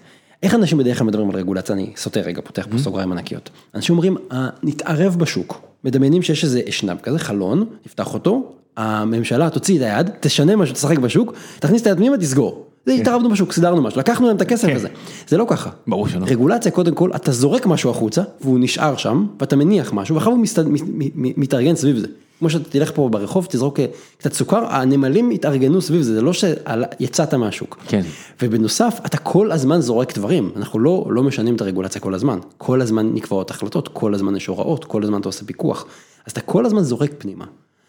דברים. עכשיו, חזרה למשפחה וכפר, וכפר שמריהו, לא הלכת ולקחת להם כסף, אם אתה רוצה עכשיו לשלוח את רובין הוד, לגנוב להם כסף מחשבון... לא, לא, בטח שאנחנו לא מדברים על זה, בטח שאנחנו לא מדברים על אני זה. אומר, קבעת עכשיו איזשהו כלל, אמרת סתם אני אומר, שפשוט לא מטיב עימם אולי, אולי. העל- העלית את, המס השולי, שהמס השולי הוא 48 אחוז היום, העלית את זה ל-98 אחוז, היה בבריטניה תקופה כזאת, אה, בסוף שנות ה-70. אני בדיוק, אני בדיוק הספר הבא שלי זה האוטוביוגרפיה של מרגרט תאצ'ר וכן. כן, אה, אז, אז אני חושב בסוף שנות ה-70 המס לא על עבודה, על רווחי הון וזה היה השולי, היה... מעל רף מסוים, כן, מי שלא מבין את המדרגה, הסיטואציה. המדרגה הכי גבוהה הייתה 98 אחוז, זאת אומרת יש איזושהי נקודה שאתה אומר כל שקל שאני אוסיף, ארוויח מכאן ואילך, אני אקבל עליו רק שתי אגורות. גם בארצות הברית רייגן, אחד המניעים שלו זה העובדה שפעם הוא שילם 90 אחוז מס לאיזושהי כן. תקופה קצרה. אז מה שיקרה זה שאנשים באיזשהו שלב הפסיקו לעבוד, או הפסיקו להשקיע, או התחילו לעשות דברים אחרים, זאת אומרת, המשפחה הזאת כבר לא כל כך מעניינת, מה ההשפעות ארוכות הטווח. זה. כמו שאתה יודע, מדברים הרבה, עכשיו קצת פחות, אבל בשנים האחרונות דיברו על מפעלי ים המלח, וצריך להטיל עליהם עוד מיסוי, והם לא משלמים מספיק וכל מיני כאלה, מה זה מספיק אני לא יודע, כן, זה כבר לא מדיניות רגולציה, זה כבר מדיניות שהיא בתחומים יש הפיסקלי. 12 אלף משפחות, אה, אה, 12 אלף משפחות באזור הדרום שמתפרנסות מזה, תהרוג את המפעל. נכון, אבל יותר מזה, תראה, אה, יש חוק של, אה, אה, חוק אה, של ים המלח, שעשו הסכם והממשלה רצתה להביא כסף, זה, אני מדבר איתך שהחברה הייתה ממשלתית בשנות ה-50, ורצתה להקים את המפעל, הלכו לבנק העולמי, רצו לקבל כסף. בנק העולמי אמר, רק בתנאי שאתם לוקחים את ההסכם וגם מכניסים אותו לתוך חוק, וקובעים שזה המקסימום שהממשלה תגבה, במיסים ותמלוגים וזה, אני, כי אני פחדו מהמדינה הזאת שהייתה קצת ריכוזית בתחילת אה, דרכה, אז הבנק העולמי ממש ממש פחד ונתן את הכסף רק בשורה של תנאים, עשו את זה. לימים החברה הופרטה, טה טה טה טה טה. אבל לפני איזה עשור רצו להעלות להם את המיסים, ועדת שישינסקי 2. והחברה טענה, "אה, אבל החוק אומר, ההסכם איתנו והחוק, כשאתם הייתם בשני הצדדים של העסקה, הממשלה אמרה שאתם לא גובים מאיתנו יותר כסף. עכשיו, כולם אמרו, מה זה, הם עושים עלי כסף, צריך למסות אותם. עזוב רגע את מפעלי ים המלח, מה זה אומר עלינו? כשאנחנו כמערכת מוכנים לשנות ככה את הכללים ולהגיד, אז מה אם החוק אומר שלא לא נגבה יותר? נגבה עכשיו עוד יותר. זאת אומרת, משמעויות הרוחב, ואיך אתה, איזה... פגיעה אתה- באמון עם- כן, מול המגזר העסקי. כן, האם, האם אתה עכשיו הולך להקים ביזנס בישראל, אם אתה יודע שהממשלה קובעת משהו אחד, ואז תעשה משהו אחר. זה, זה בעיניי הסיפור. אני מקבל לגמרי שיש פה סיכון כזה, ובשלב מסוים אני אשאל האם כן, כן, כי יש פה שוק טוב, כן, כי יש עדיין את הגז פה, כן, כי ככה וככה וככה וככה. תמיד יש את האיום הזה, בוודאי. צריך לעשות פה איזושהי אה, מערכת אה, סיכונים, שאתה מצמיד הסתברות כלשהי, האם יהיה פה פחות ביזנס, כי הממשלה פחות... אה, פחות ודאי, פחות פחות ודאי, כן. כן. אז, אז זה הסיפור, אז אתה שואל על trade-off ים, trade-off ים הרבה יותר עמוקים מלקחת. משפחה אחת כן. וזה. וכן, תראה, עשינו רפורמות של פתיחת יבוא, סתם כי דיברנו קודם על יבוא. מגיעים לך שחקנים גדולים, אתה מכיר את השמות הגדולים בענף המזון, והם מתנגדים. עכשיו, הם מתנגדים מטיעונים מקצועיים ובריאות. איך זה ו- נראה? זאת אומרת, הם מגיעים עד אליך? אני לא מקבל החלטות, אז הם לא צריכים להגיע אליי. אין יט, כלל. אין אה, יט. מדברים גם איתי, אני גם מקבל את הדברים בכתב. מה זה, זה, זה, אתה מקבל וואטסאפ של, שמע, פחות, כי, שוב, לא, לא על דעתי כל כך צריך להשפיע. אבל גם על דעתך. אה, לא, לא מאוד, תראה, אני, אם דיברנו קודם על, אה, על אנשים שעושים את העבודה וגייט קיפרס ואנבלרים, אז אני אנבלר.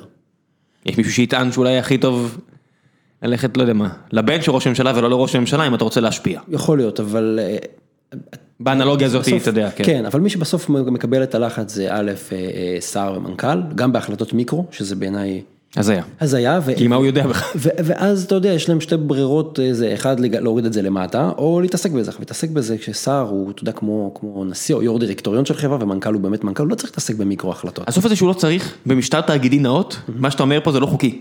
יש, יש סיטואציות, ואתה יודע, אם חבר אה, דירקטוריון שלנו יבוא לשותף של דורון ויגיד לו, דורון תעשה ככה, ככה וככה וככה, בשלב מסוים מישהו יצטרך להרים את היד, היו"ר, ויגיד, אחי, זה, לא- יש לך פדושיירי רייטס ככה, וצריך להיות הפרדה בינך לבין ככה, יש משטר תאגידי נאות. נכון. כל מה שקשור לפוליטיקה, זה פחות, זה פחות מובהק, אבל... זה לא אבל מובהק, לך אין את החוק הזה. לא, אבל, אבל כן תדע שעובדי משרד הם עובדים אצל המנכ"ל. הם לא כפופים. הם מינוי של המנכ"ל, כן. הם לא, כפ- הם לא, לא בהכרח, אני נגיד נמצא בממשלה עוד לפני שהגיע המנכ"ל הזה, אבל... לא, הוא יכול- הוא הוא יכול לפטר אותך, שר לא יכול לפטר אותך. בדיוק, נכון. זה מה שאני מתכוון, מינוי. כולם עובדים אצל המנכ"ל בסוף, הוא ראש הפירמידה, והמנכ"ל הוא מינוי אישי של השר.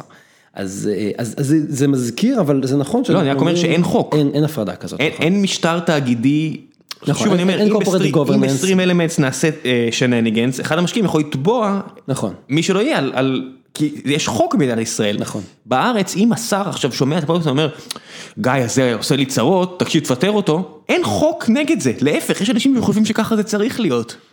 תראה, זה, זה כבר באמת עניין התפיסה שלך של דמוקרטיה, איך היא צריכה להיות וכמה. כן, בגלל זה אני אומר. זה, זה לגמרי איך שאתה רוצה שיגישו את המנה הזאת, אבל אין חוק אין לגבי הדבר הזה. זה הרבה פחות ברור.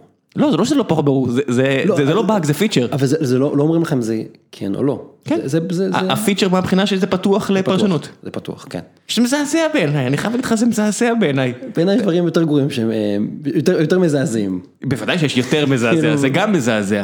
אתה מבין, אין לי בעיה שיחוקקו חוק לגבי סמכויות, ואז יבוא ממשלה אחרת, תבוא כנסת אחרת, ותשנה, חקיקה, אין בעיה.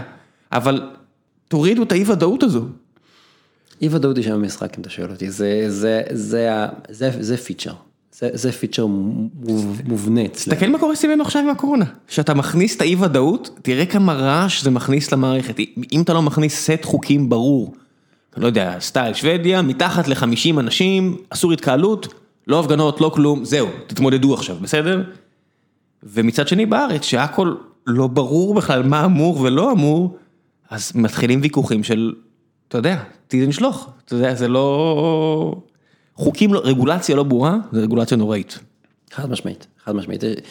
יש הרבה דברים שאנחנו יודעים למדוד, לדבר על עלות מול תועלת, לדבר על כמות, שעצם הכמות היא עומס. אנחנו כמעט לא מדברים או חושבים על זה, אבל אתה מתחיל למדוד את כמה עולה רגולציה או את ההשפעות שלה מרגע שמצאת אותה, קראת אותה, הבנת, התחלת ליישם. אם אתה מקבל עכשיו אלף הצעות אה, רגולטוריות, אלף הצעות לרגולציה חדשה, קרסת.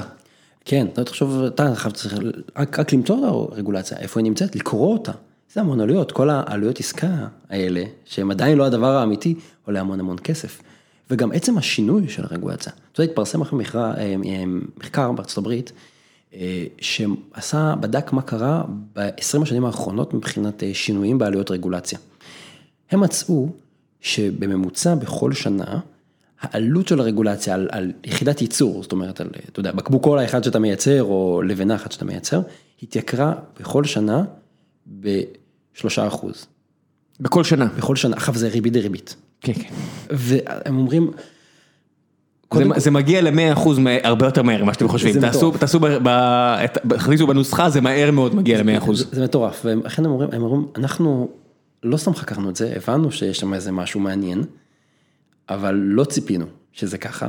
אנחנו מדברים כולה על 20 שנה, אתה יודע, קח את זה לפני, זה מטורף, ולכן הם אומרים, מספיק שתשהה רגע את זרם הרגולציה, אתה עושה המון, כי במצטבר, חסכת הרבה במכפלות, כסף. כן, אז, אז, אבל, מה זה חסכת כסף? הוא, הוא נותב למקום אחר.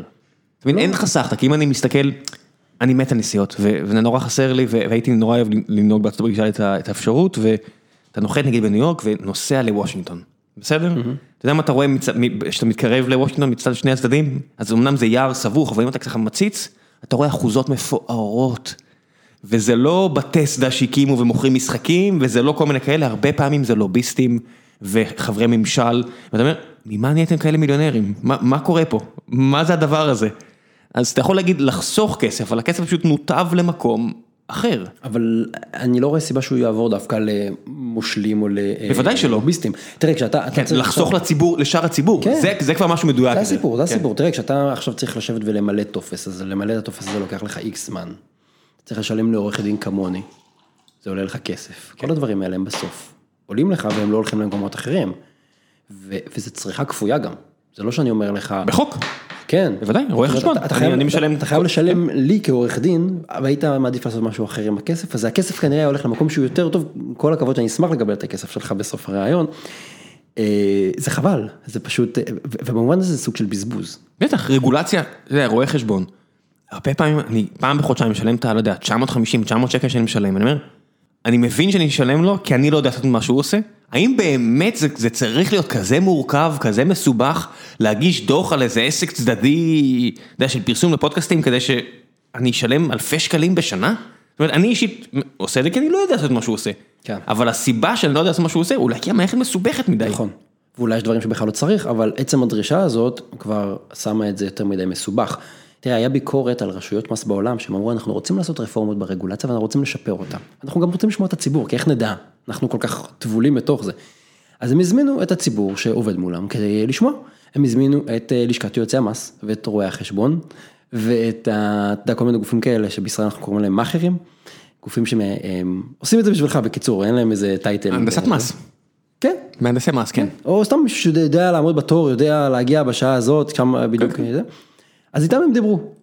ובגדול, אה, אה, אתה רואה כל מיני מסמכים שרשויות מס מוציאות ואומרות, תשמעו, אנחנו ראינו שקיבלנו קצת הצעות, אבל בגדול אין מה לשפר, אנחנו שומעים שהכל בסדר. להפך, הציבור אומר, כן. "תוסיף- תוסיפו עוד אה, מכשולים, אז הם מתים על זה. בדיוק, אז, אז, אז, אז אתה יודע, לך כיף לשמוע שאתה בסדר, כי, כי מי לא אוהב לקבל מחמאות, וכמובן שהם עוד, הם, בעצם הם חיים על זה שיש בעיה, כן?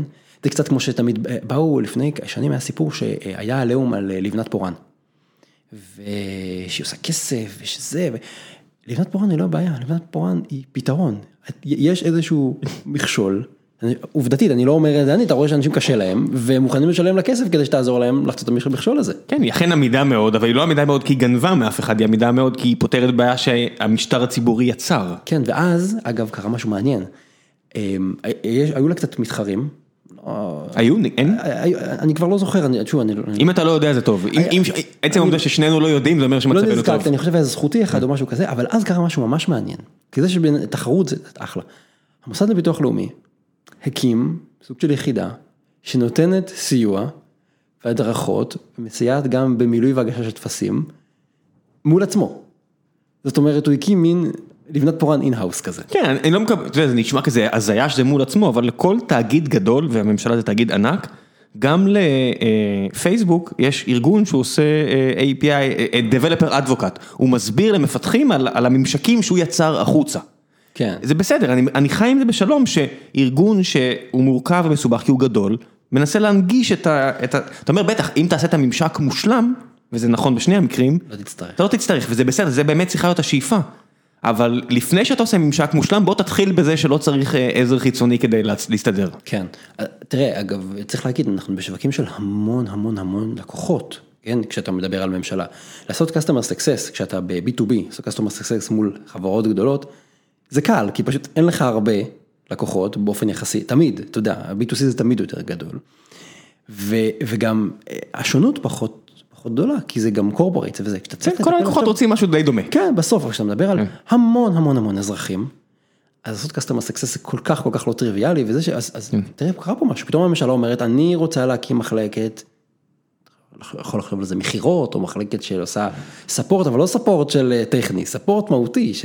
לא, זה מדהים בעיניי, אבל זה באמת מקום, אז נגיד אתה רוצה להוריד רמאויות וכאלה, וזה באמת אחוז יחסית קטן לפי מה שהבנתי, בסדר, אבל יש מקרים, שוב, אני חוזר לעבודה שלך, איך אתה בכלל יודע מה הדבר הנכון לעשות, כי נניח וזה מחולק חצי חצי, אז אתה אומר הדבר הנכון פשוט יהיה לא לעשות? אתה רוצה לתת איזה דוגמה היפותטית רגע שזה יותר מוחשי? יבוא, אין, יש אנשים שנגיד נורא חשוב להם אה, לשמר את הכוח של החקלאים, כי הם רומנטיים, כי הם גדלו בישראל אחרת, ויש אנשים שאומרים, לא מעניין אותי העשרת אלפים או שמונת אלפים או שתים עשרה אלף, מצט- אני הרבה זרקתי מספרים בפרק הזה, אני כנראה טועה בהכל, אבל, זאת אומרת, אתה יודע, לכאן או לשם, אבל אה, אז עשרת אלפים חקלאים, נורא חשוב לי שיהיו חקלאים בארץ, יבוא בן אדם אחר, אומר, לא אכפת לי שגם לא יהיה פה אף חקלאי, תראה, אני זה חושב... שתי גישות שונות. לגמרי, תראה, אני לא חושב שתפקידי לקבוע אה, עתיד החקלאות, זאת אומרת, יש לי את הדעות שלי, אבל... המש- המשרד אבל כן מכריע על זה. וגם הממשלה, כי- משרד האוצר... אתה אה, כיועץ לא, אבל בסוף יושב שר ויושב בן אדם שמתייעץ איתך, או מקבל ממך עצות, וזה כן תפקידו להכריע בסוגיה הזו. נכון, אה, מתייעץ איתי, לכאן או יש לשם, לו גם כן. הרבה יועצים משלו, ו- ושר האוצר יושב על אה, המכסים. איתך וזה. כ-X, כמשתנה של, כן. כגוף מייעץ. כן, אז אני, אני אגיד לך על זה שני דברים. קודם כל, אחד, הרבה פעמים המדיניות נקבעת מלמעלה, ומה שמעניין אותי זה להגיד, בהינתן שזאת המדיניות, בהינתן שזה התהליך, בוא נעשה אותו הכי טוב שיש.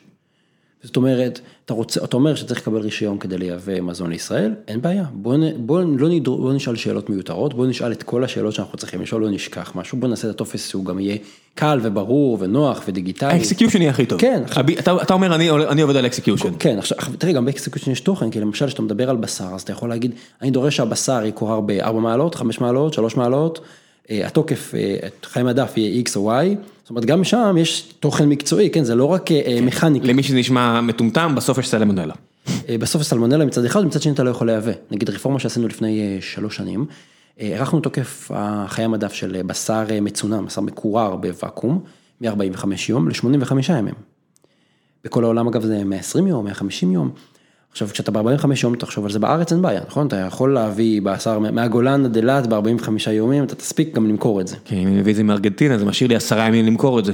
פחות אפילו, בהטסה זה לא בעיה ובהטסה זה מאוד מאוד יקר. אחוז קטן מאוד מהסחורות מגיע באוויר. נכון, וגם בהטסה, ופה זה ה counter כבר, בהטסה אתה לא במכולה סגורה, זה מגיע למשטחים ואתה מכסה את זה בשמיכות כאלה. לשמור על הטמפרטורה דווקא בהטסה יותר קשה, עדיף בדרך הים במכולות. ספינה מלהגיע מדרום אמריקה או מארצות הברית או מדרום אפריקה או מאסטרליה לישראל, אנחנו מדברים על 40 יום נגיד.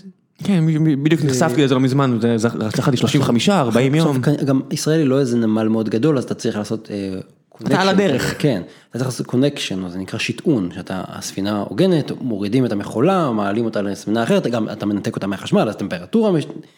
סיפור שלם, אז זה לוקח עוד יותר זמן. הגיע לישראל, אתה צריך לשחרר אותו מהנמל, אתה צריך, זה צריך להגיע למחסן של רשת השיווק. הפער בין 45 ל-85 ימים, אתה בעצם פותח שוק. זה פותח את השוק. או סוגר שוק. לא, כן, אז ההערכה שלנו בעצם זה לפתוח את השוק. איך אתה בכלל מגיע להחלטה בין 45 ל-85, אתה מתייעץ עם מדען מזון שאומר לך, תקשיב, ב-85 ימים הסיכוי לנגיפים כאלה ואחרים כבר עולה ל-2%. אז בעיקרון אנשי המקצוע, רגולטורים הם אנשי מקצוע, הם רופאים, וטרינרים, מהנדסים בהקשר, אז בהקשר הזה אנשים שהמומחיות שלהם זה נגיד וטרינרים, כי זה מוצרים מהחי. אז הם מומחים לסלמונלה וקומפילובקטר ועוד כל מיני שמות ארוכים של מחלות. והם מכירים את, הניס... את, את המחקרים ובעצם הם אלה שמובילים את זה, אני מסייע להם מתודולוגית בלשאול שאלות, בחשיבה על היבטים מערכתיים, על מדיניות, אבל הם יודעים את מפת הסיכונים המקצועית. אני אגיד לך, יש כל מיני מקרים שזה מתנגש, שאלת אותי איפה זה עוד מתנגש, סימנתי לך עוד כמה זמן נשאר. אוקיי. כן. יש, אני אגיד לך משהו, זה קשור למשרד שלך, וזה נושא כזה איזוטרי, אבל תמיד זה מפריע לי. אני כל שנה צריך להגיע ולחסן את הכלבים שלי על כלבת. אוקיי? כל שנה. בעוקץ, לא מחסנים כל שנה. ושאלתי, הייתי בן 19-20, לא יודע מה, שאלתי את הווטרינר שם, את מר אילן, שאני לא יודע אם הוא עדיין שם, מניח שלא. אמרתי לו, מקווה שאני, אני לא, תן לו, עזוב, נו, יאללה, לא משנה. ושאלתי אותו, למה, למה, למה ביחידה זה כל שנתיים? הוא אמר, כי לא צריך כל שנה. אז למה בחוץ זה כל שנה? בוא אני אספר לך את הדבר האמיתי. אני שומע גם מווטרינרים, שלא לא אציין את שמם פה, שהם אמרו לי, צריך לדאוג לפרנסה. אני לא מכיר את הענק הזאת, אני אגיד לך את הדברים כאלה. לא ציינתי את שמם, זה לא, אותו אילן שאמרתי הוא רופא מדהים, וטרינר מדהים, הוא לא אמר לי דבר כזה, אנשים אחרים. אני לא מכיר, אני אגיד לך את הדברים. יש לנו בישראל המון חקיקה מתקופת המנדט הבריטי. חקיקה ישנה, כן, כי מלפני 48. באיזה שפה היא כתובה שזה כתוב מתקופת המנדט, זה כתוב ב... היא כתובה בעברית, אבל זה תורגם אי שם, ועשו לזה אדפטציות, אבל אתה יודע, חקיקה עם מבטא. הרבה חקיקה מצחיקה, חקיקה שמקימה את אגף הדייג נגיד, אז זה פקיד הדייג הראשי, יש אדם שזה תפקידו. ויש את פקיד היערות, שהוא אחראי שלא תכרות עצים. פקיד היערות נשמע לי אחלה. פקיד הדייג, אני מודה, זה נשמע לי אחלה, חשוב שיישאר דייג, חשוב שיישאר יערות. כן, לא, השמות פשוט מצחיקים, אנשים שאגב מאוד מאוד נהנים שזה השם שלהם, כי זה... יערן, לא יודע, זה נשמע לי מדהים, אני מת על, לא יודע, פודקאסטרים כמו ג'ו רוגן שמספר לי על זה שהוא הולך לצוד ביער, אני, אתה יודע, הייתי מת לעשות דבר כזה. כן, אז גם יש לנו את פקודת הכלבת, כי עוד לבריטים מאוד מאוד הפריע להם כלבת. בצדק, מחלה נוראית. מחלה נוראית. והם קבעו בפקודה, שפקודה זה כמו חוק של הכנסת, שצריך לחסן כלב פעם בשנה. עכשיו אתה רוצה לשנות את זה, החלטה מקצועית גרידא, אני לא יכול, הרי וטרינר לא יכול, מנכ"ל המשרד לא יכול, שר לא יכול, מליאת הממשלה לא יכול, ללך לכנסת, שלוש קריאות עם ועדה, זה מה שאתה צריך כדי לשנות, בגלל שזה מעוגן במקום כל כך גבוה. בעצם אין פה הלימה בין ההיבט המקצועי והמיקרו של ההחלטה, שהיא בסוף החלטת מיקרו, כן, החיים מאוד מציקה, אבל זה לא איזה החלטה. לא, מאוד מציקה, אבל זה עוד כסף. אני, אני פשוט נדהם מזה, יש 120 חברי כנסת, יש כל כך הרבה בעלי חיים בארץ. חסכת, הורדת מפעם בשנה לעשות את ה-56 שקלים פלוס לא יודע כמה, לפעם בשנתיים, חסכת מלא כסף. עכשיו, מי יתנגד? אז- מי יתנגד לדבר זה הזה? זה פשוט לצלוח את התהליך הזה. ואז רגע, אז החלק השני זה שאני רוצה להגיד לך זה שמנסים לקדם כבר כמה שנים תיקון לכלבת, גם להפוך אותו לחוק כלבת, זאת אומרת, לא תקנה. לא תיקון קטן, לא, לא, זה עדיין יהיה חוק, אבל לא תיקון שהוא קטן, אלא ממש רוויזיה שלמה, למחוק אותה ולעשות חוק חדש מאפס, כי יש שם הרבה דברים שצריך לסדר. זה פשוט נחסם בכ- בכנסת הקודמת, זה, זה לא עבר. זה, לא יכול להגיד למה. אתה יכול להגיד לי כאילו מה קרה בערך שאתה יודע או שאתה לא רוצה להיכנס? תראה, אני לא, אני לא הייתי שם, אבל אני יכול להגיד לך, זה הגיע לדיון בוועדת הכלכלה, וזה, אתה יודע, בסוף לכנסת יש הרבה מאוד דברים, והשאלה אם יו"ר ועדת הכלכלה שהוא קובע את, את סדר היום, אני- אני מת לדון בזה או משהו אחר. אני מת להבין את הנקניקייה, כי איך איך הנקניקייה נעשית פה, כי יש דברים נגיד אומרים למה חסמו את אובר, לפחות אני רוצה לשמוע את התיאוריה.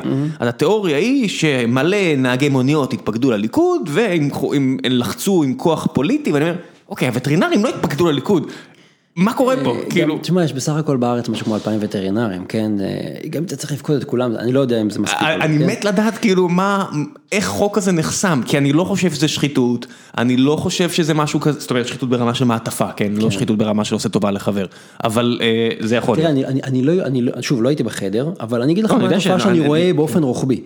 אה, אתה מגיע מהדבר שהכי חשוב לך בעולם, זה יכול להיות כלבת, או אה, פריסה של סיבים אופטיים, או שינוי רפורמה בחינוך. יחי ההבדל הקטן, כן, כן, כל, כל. אחד ומה שאתה יודע, מה שעושה לו איזה, כן?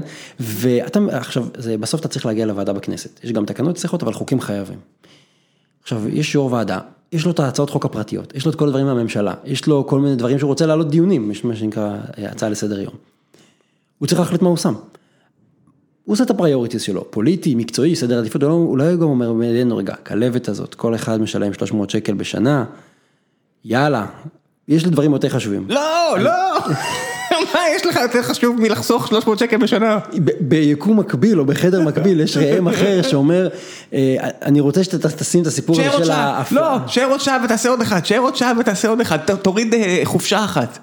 אם אתה שואל אותי, הדברים האלה צריכים לעלות לסדר היום, כן? אבל ברור שתמיד יש priorities, אם אתה שואל אותי, זה... בוודאי שתמיד. יש priority. אז, אז, אז, אז יש דבר כזה על השולחן, כן. שבאמת אומרים, אנחנו רוצים, א', להוריד את זה, שזה לא יהיה ברמת החוק ייקבע, אלא ברמה שהיא יותר נמוכה, על ידי דרג מקצועי, על ידי מנהל שירותים וטרינריים, וגם, ש, וגם כבר יש החלטה מקצועית שאומרת, אנחנו צריכים להפוך את זה משנה לשנתיים, כי החיסון הוא אפקטיבי.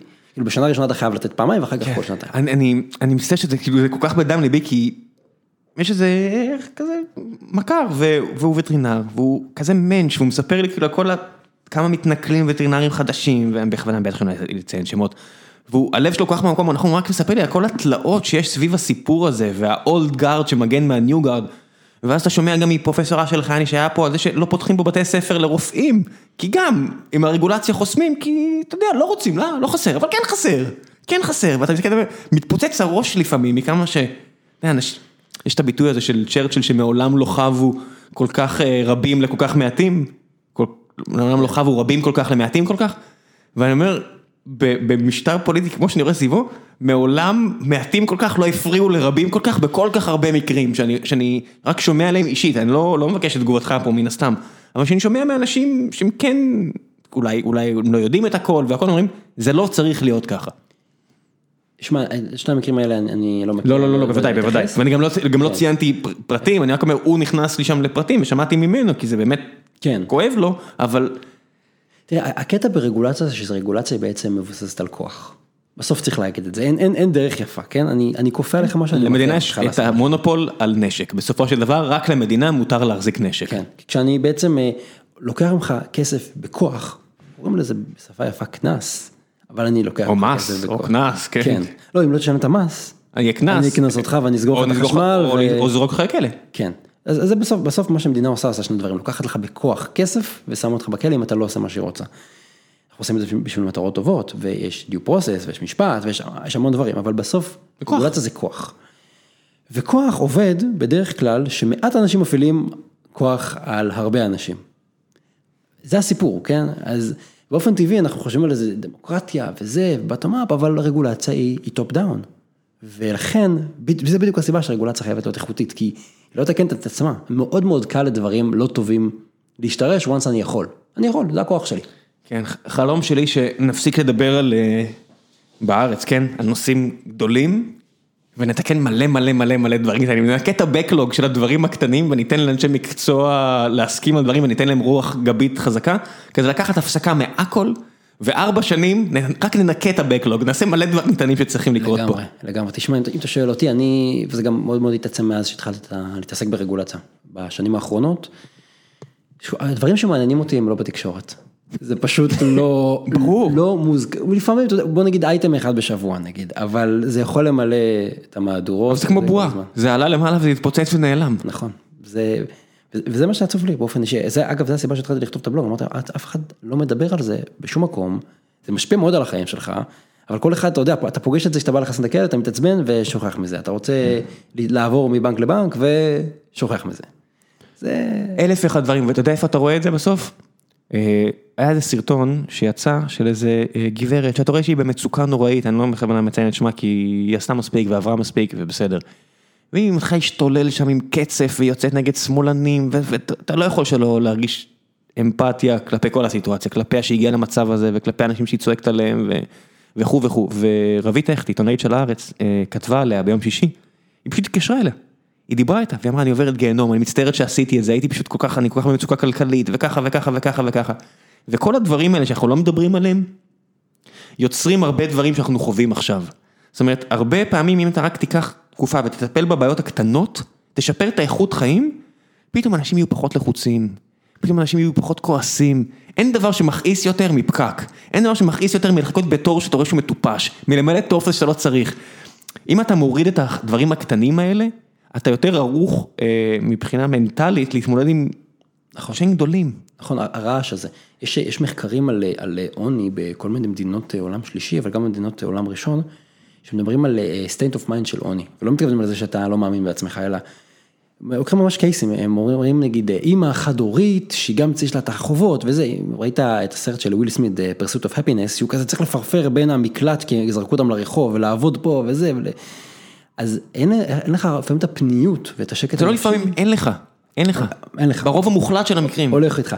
ואז אם נצליח לנקות את הרעש הזה, שבסוף הוא רעש יחסית קל לנקות, כן, בוא, פחות תופס פה, ולא להציק לבן אדם כאן, ולא לפקח איפה שלא צריך, יהיה לנו זמן לבעיות הבאמת גדולות, בוא נתווכח על מערכת החינוך, אבל, וזה בעיניי חשוב, אבל... ניתן לאנשים חופש לצמוח, אתה יודע, אני מדבר פה לפעמים, אני אומר, כל אחד יכול ללמוד תוכנית, כל אחד זה, כל אחד זה, ואז פונים אנשים, פונים על מנהל, שאומרים, תקשיב, אבל יש לי שלושה ילדים, ואימא חולה, וככה וככה, ואני אומר, צר לי, אני לא, אני, זה באמת סיטואציה, סיטואציה סופר מאתגרת, ואתה תצטרכי להיות סופרמנית כדי לצאת ממנה. אני יודע את זה, ואני אמפתי, ואתה יודע, אני רק אומר כל יום איזה כיף יש לי את הפריבילגיות שיש לי. It is what it is, אתה יודע, בסוף המדינה כל מה שיכולה זה להוריד, לנסות להוריד קשיים ולנסות להוריד חסמים מאנשים כדי לתת להם את האפשרות לצמוח. כי בסופו של דבר יש כל כך הרבה אנשים שיש להם אפס סיכוי. לגמרי. לא אחוז אחד, יש להם אפס לא, סיכוי זה, להצליח בחיים. אתה לא מצליח להרים את הראש מעל המים, בטח לא תצליח לצמוח למקום חדש. זה אגב, אני חושב מקום שאנחנו כממשלה צריכים להיות יותר טובים, לא להגיד, אני רוצה לשמור על בריאות הציבור, אני רוצה לשמור על תכנון ובנייה טוב וזה מה שאני רוצה. אתה בצד השני, מה אתה חווה? מה עובר עליך? איפה זה נופל עליך בתוך היום שלך? האם זה קריא? האם אתה פנוי לזה בכלל? האם אני בא אליך בזמן נכון? אולי זה בסדר, רק אני אבוא אליך בעוד חודש. יש המון המון דברים שאני צריך לחשוב עליך, על מי שמקבל. אמפתיה. מי, כן, מי שמוסר צריך לחשוב איך, איך זה, איך זה, איך הכדור שהוא מוסר, איך הוא נקלט שם.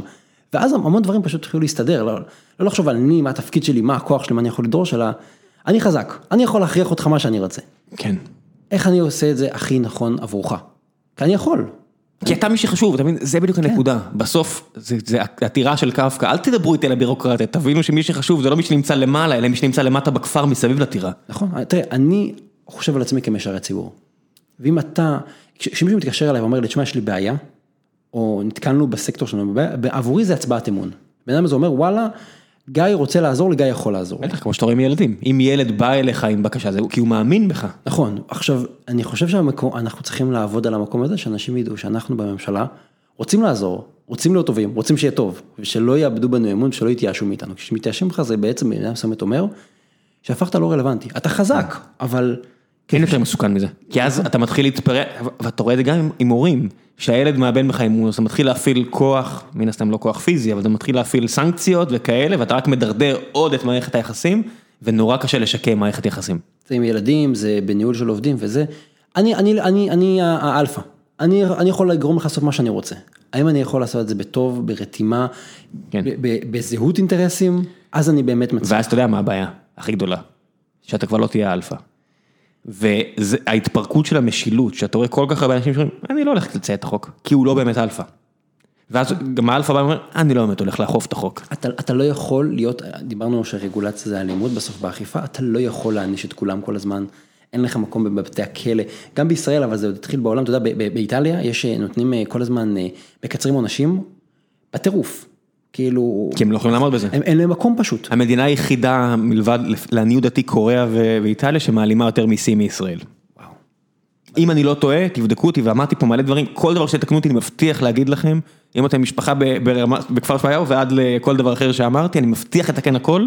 אה, אז גם זה, שיש רק שתי מדינות בעולם שמעלימות יותר מיסים מישראל, לעניות דעתי זה קוריאה ואיטליה. איך תדע כמה מיסים מעלימים, כן, זה... הכל הערכות, ברור של ארגונים אה, מבחוץ, בוודאי זה- זה סופר קשה להעריך את זה. כן.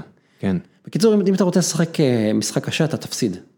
אתה יכול לאכוף קשה, חמישה אחוז, אחוז אחד מהאוכלוסייה הרלוונטית שעליה אתה משחק. כן, אתה גם לא חייב, יש, יש את ווייט ארפ, הסרט הזה עם קווין קוסנר מפעם, ויש שם סצנה שבאים לעשות לינץ' במישהו שאנס או משהו כזה, והוא אומר, לא, יש דו פרוסס ואני לא אתן לכם, ואז הם אומרים לו, "אה, תקשיב, אה, מר שריף, אנחנו פה 50, אתה אחד, אם אנחנו רוצים לקחת ולעשות לינץ', אנחנו נעשה את זה. ואז הוא אומר לו, אתה צודק, אני לא אצליח למנוע מכם, אבל אתה, אתה ואתה, אני אספיק לראות לכם בראש לפני שתגיעו אליי. ואז כולם הולכים צעד אחורה.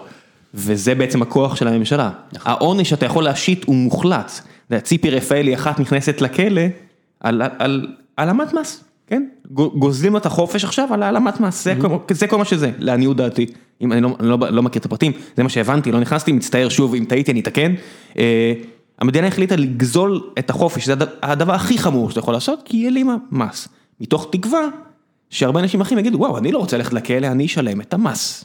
זה בדיוק אותה אנלוגיה של ווייט הארפ. נ- נכון, ושוב, ההצלחה שלי, אם אני משחק על הרתעה, יהיה לי קשה. היא אפסית, אם אין אמון אתה לא תצליח. אה, קיבלתי עכשיו אה, מכתב מרשות המיסים, אז אה, יש על המעטפה בעיניי, לא הפרומושן הכי מוצלח, אבל... חייב לפתוח את ה... לא, לא, אה, אה, אה, 34 בתי ספר חדשים, אה, כך וכך אה, סיוע לתעסוקה, ואז הם כותבים למטה, זה הכל בזכותכם כדי לשלם מיסים.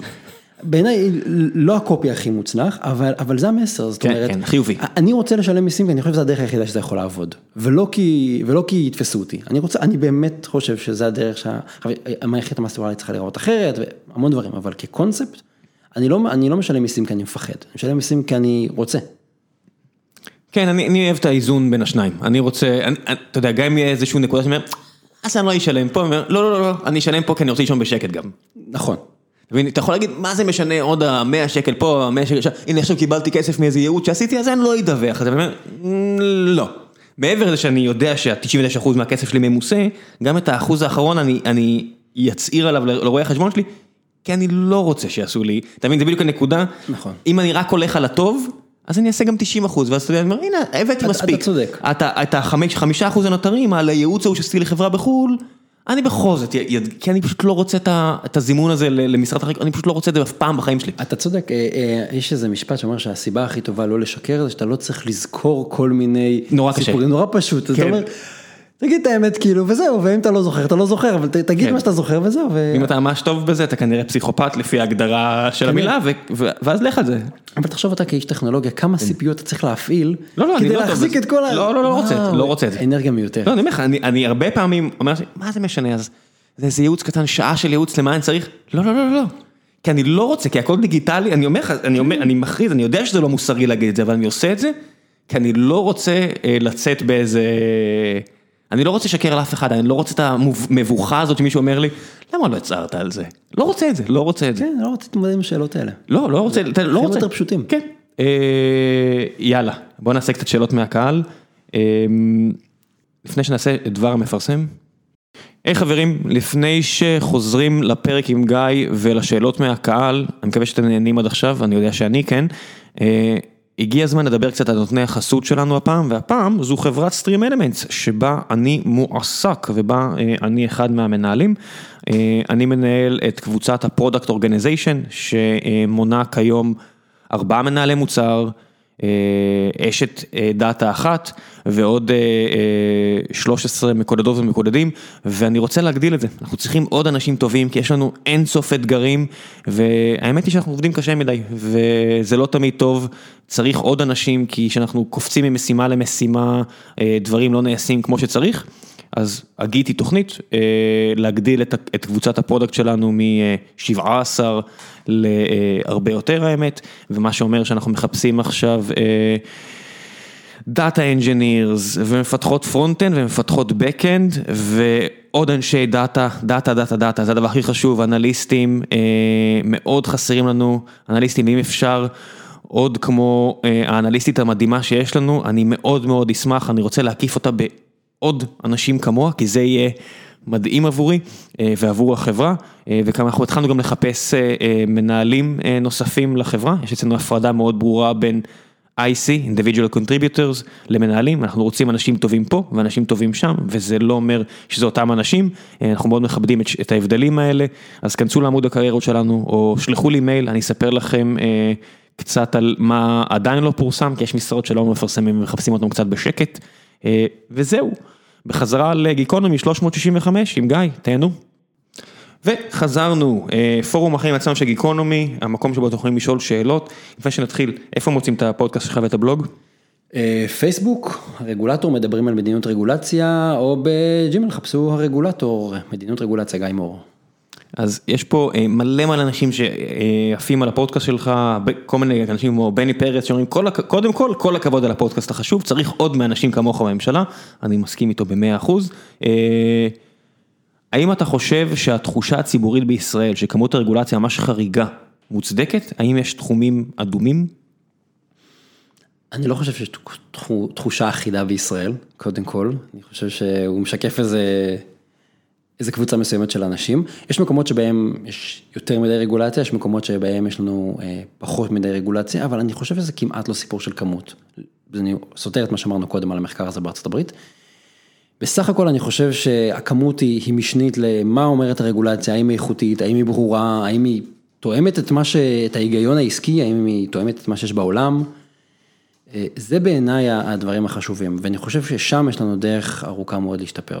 אני מבין אגב שהרבה יותר קל לדבר על צריך לבטל רגולציה או לתפוס איזה סיפור שיש בו באמת המון רגולציה, אבל הסיפור הוא יותר, יש את הרגולציה הזאת. אני מוכן לקבל, לא משנה איזה רגולציה, שהיא כנראה היא נחוצה, אבל מה התוכן שלה?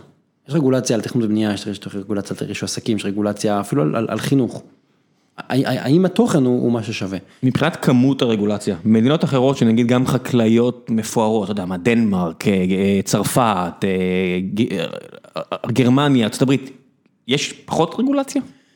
תראה, אני מעדיף לא לדבר על איזשהו סקטור ספציפי ולהגיד שבאופן כללי, קשה למדוד את זה, אבל ככה בכל מיני proxies שאנחנו מקבלים, יש בישראל די הרבה רגולציה. כאילו... עובדתית, כן, ביחס למדינות אחרות. כן, עכשיו שוב, צריך להגיד רגע מה זה הרבה רגולציה, כן, כי הרבה תחומים, כמות התחומים היא פלוס מינוס אותו דבר, כן, יש רגולציה על כן. ייצור בשר בישראל ובגרמניה. אז אולי אצלנו יש רגולציה על יהדות שאין במקומות אחרים, כן. אבל זה דוגמה, אז אצלם יש נצרות, בסדר? למשל, כן, או אתה יודע, בארה"ב יש להם את הסינטולוגיה, כל אחד ומה שעושה לו טוב. לא, באמת יש כן, אה, כן. רגולציה על דת בגרמניה שאין לנו, נכון. שתהיו בעניינים. כן, כן, יש יש מלא דברים. אז בעיניי זה, לא, כמה זה קצת, כאילו, מה, אתה רוצה לספור תחומים? כנראה מספר התחומים אותו דבר. יש לנו יותר רגולטורים מאשר בעולם, בעולם יש במדינה מערבית יש בין 100 ל-150 רגולטורים, זאת אומרת גופים רגולטוריים, בישראל יש בערך 250, זה אומר המערכת יותר בפרגמנטציה, יותר... איך סופרים את זה? זה מספר רגולטורים למיליון? לא, יחידות, יחידות, כמה יחידה רגולטורית? מנהל התקינה, משרד הכלכלה, זה אחד. כן, במשרד התקשורת מי שאחראי על ספקטרום, על... כן, אבל זה כמו, לא יודע מה, כמו שבארץ מפרקים הנדסה ל-12 דברים שונים, בארצות הברית יש לך רק הנדסת חשמל, הנדסת בניין ועוד משהו וזהו, זה מה יש. אבל זה בדיוק העניין, כי אם יש לך יותר גופים, אז הסיכוי להמון המון לפירוק... לפרגמנטציה רעה? ואז זה סתירות לא ביניהם. הבנתי. זה בעיה שהיא שורשית ומסדר שני זה כבר מתחיל להיות שם בלאגן, זה הסיפור. אז לספור תחומים זה מסובך, לספור כמות של רגולציה, לספור מילים זה לא מדויק. התחושה אבל שיש כן עומס רגולטורי די גבוה בישראל. נתנאל רוזנשטיין, מהי הדרך הריאלית שבה נוכל להוריד את מחירי המזון? הוא הוא מוסיף את הפתרון שלו, קרי להיפטר ממועצת החלב ביצים ירקות ומכסי מגן. זה הצעה לפתרון, אבל בוא נתחיל מהשאלה, מה הדרך הריאלית שבה נוכל להוריד את מחירי המזון? האם בכלל צריך להוריד את מחירי המזון? האם מחירי המזון בארץ יקרים? האם צריך, תראה, אנחנו תמיד רוצים מחירים יותר נמוכים, כן? אז הנה, אני אומר, אם אני מסתכל למעלה, אני לא בטוח אם תמיד, אני לא רוצה שזה ישאף לאפס הרי. לא, אני אומר, כל אחד רוצה לשלם פחות, כן, תמיד כשאתה מדבר. כן, אבל יש גם תעשיינים ויש אנשים שצריכים להרוויח מהמסחר. נכון, נכון, זה אגב תמיד הסיפור שמדברים מפיקוח מחירים, תמיד אני רוצה פיקוח מחירים, למה? כי תמיד יכול להיות יותר זול עד שיגיע אפס, אין לזה סוף. תראה, בפירות וירקות אנחנו נמוכים בערך ב-20% מממוצע ה-OECD. פנטסטי. אתה יודע, תוסיף פה, תוריד משם איזה מקסיקו וטורקיה, כל המדינות די מתקדמות. במוצרים אחרים, המחירים פה יותר גבוהים בערך ב-40, 50, 60 אחוז, נגיד. בצורה מובהקת ממש. חלב, בשר, ביצים, המוצרים האלה, החי.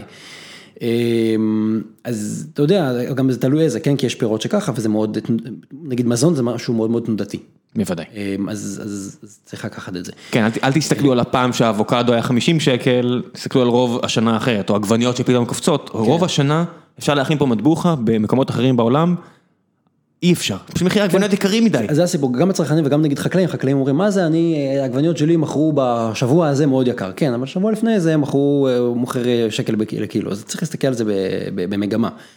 מה אפשר לעשות, אני יכול להגיד ככה מהזווית שלי של רגולציה, כי בעיניי הכל זה רגולציה בסוף, יותר תחרות, יותר תחרות זה תמיד טוב, בין אם זה יבוא ובין אם אתה רוצה להוריד מחירים, בין אם זה יבוא ובין אם זה מקומי. אני יכול להגיד לך שחקלאים נגיד הם מאוד מאוד קטנים, הם הרבה וקטנים, כמה המספר המדויק אני לא יודע להגיד. כמה אלפים.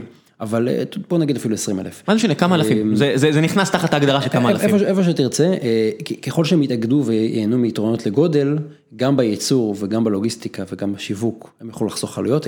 גם יש להם יתרון למיתוג, הנה אני אמרתי לך, קניתי היום בבוקר עגבניות ב-12 שקל לקילו, שיש עגבניות ב-4 שקלים, כי אני אוהב את הזן הזה ספציפית מאוד. לא יודע אם זה מיתוג או באמת אני אוהב אותו יותר והמשפחה אוהבת אותו יותר, אני מוכן לשלם את הפרמיום כי אני אוהב את זה. כן, אבל בשביל זה הם צריכים להיות קצת יותר גדולים. נכון. ואנחנו צריכים לראות ברגולציה שלנו, לא רק החקלאית, איכשהו תמיד בורחים לחקלאית, אבל גם ברגולציה על רשתות שיווק, על החנויות, וגם ברגולציה שלנו, למשל על הקירור, על השרשרת אספקה וגם הרגולציה על מסעדות, כל הדברים האלה הם בסוף מייקרים את העלויות. השוק המוסדי, גם, כן, צה"ל ומלונות וזה, גם שוק מאוד גדול, צריך לראות מה קורה שם. גם שוק גדול זה הכי גדל. הכי גדול. זה המעסיק הכי גדול בארץ. נכון, פשוט יש איזה נטייה תמיד לדבר על מה קורה אצל החקלאי. מרגע שהעגבנייה יוצאת מהחקלאי, יש חמישה, שישה שלבים שעוד צריכים לקרות. עזוב, עוד לפני שהעגבנייה הגיעה לחקלאי, יש גם מים, יש תשתיות, זה מערכות כל כך מסובכות. הייתי פעם... יש אנשים בארץ, אני שוב באתי להגיד, without naming names, יש אנשים בארץ שמקבלים כסף לא לגדל דברים. כמו סצנה ממלכוד 22, אז שם זה אלפלפה, פה זה משהו אחר, יש אנשים בארץ שמקבלים כסף עבור לא לגדל דברים, לא יודע, זה היה נכון לפני עשר שנים, לא יודע אם זה נכון היום. אני לא אתייחס לזה, אבל אני כן רוצה להגיד משהו על המים. כי זה... אנחנו... אה, נכון, זה היה משק מים אחר לגמרי, אז אני לא יודע מה יש שם, שוב אני אומר, כן. בוא נדבר רגע על המים, אוקיי, היום אנחנו, אחוזים ניכרים מהמים שלנו, אנחנו מתפילים אותם. התפלה זה תהליך יקר בגלל שהוא צורך הרבה חשמל, כעורך דין טיפלתי קצת בנושא הזה של התפלה. אתה רוצה להוריד מחירי המים, תוריד את מחירי החשמל, איך להוריד מחירי החשמל, זה כבר סיפור של אחר. אבל יש לך רגולציה גם על מקורות חשמל שיכולים להיות יותר זולים. כן, אבל יש ממש שרשרת ממש נקייה שאתה יכול להגיד, אתה רוצה פחות, אתה רוצה מים יותר זולים, חשמל יותר זול, אתה רוצה חשמל יותר זול, אתה יכול להגיע בסוף למה שצריך לעשות. אתה רוצה, תזמין אותי לדבר על רגולציה. אני אשמח ממש ממש. וזה אפשר לפתוח ככה קייס על כמעט כל תחום. זה לא פרק, זה פודקאסט משל עצמו. לגמרי, לגמרי, אבל אם לא רוצים להתלהם. אבל זה לא נגמר, כן, זה לא נגמר, אתה רוצה לדבר על... לא, הנה, המים זה לא כזה מורכב, בסופו של דבר כמו שאתה אומר, המים שלנו ברובם מותפלים, עכשיו יש עוד מפעל בנחל סורק שם, מדהים, בסוף זה עניין של חשמל. נכון. זה הכל, זה המחיר. וככה אפשר לפרק כל דבר, עבודה וקרקע ותשומות אחרות. כן, אבל אם יש משהו שהוא בטל בשישים לעומת כל השאר... לגמרי. וגם אגב, יהיה לך יותר מים, תוכל לעבור לגידולים אחרים, היום יש דברים שאתה לא מגדל, כי אין מים. כי אין מים או כשהם יקרים. אבל לפעמים אגב אין מים, אתה סוגר עליהם, אתה אומר, הגעת לאיקס קוב, לא, אין, אין, אין יותר מים בברז, זה לא כסף יותר, זה לא שהתעריף קופץ, אין מים. איך אתה מסביר, איך דבר כזה? אנחנו במדינה, אתה יודע, אבל יש לך אין סוף מי ים. יש לך אינסוף מים. ויש אין סוף חשמל, זה כבר עניין של מחיר. אה, אה, אבל זה בדיוק... אה, כי הוא מסובסד, כי הוא מסובסד וכי יש כל מיני דברים... יש אה, מקומות שבהם הוא מסובסד.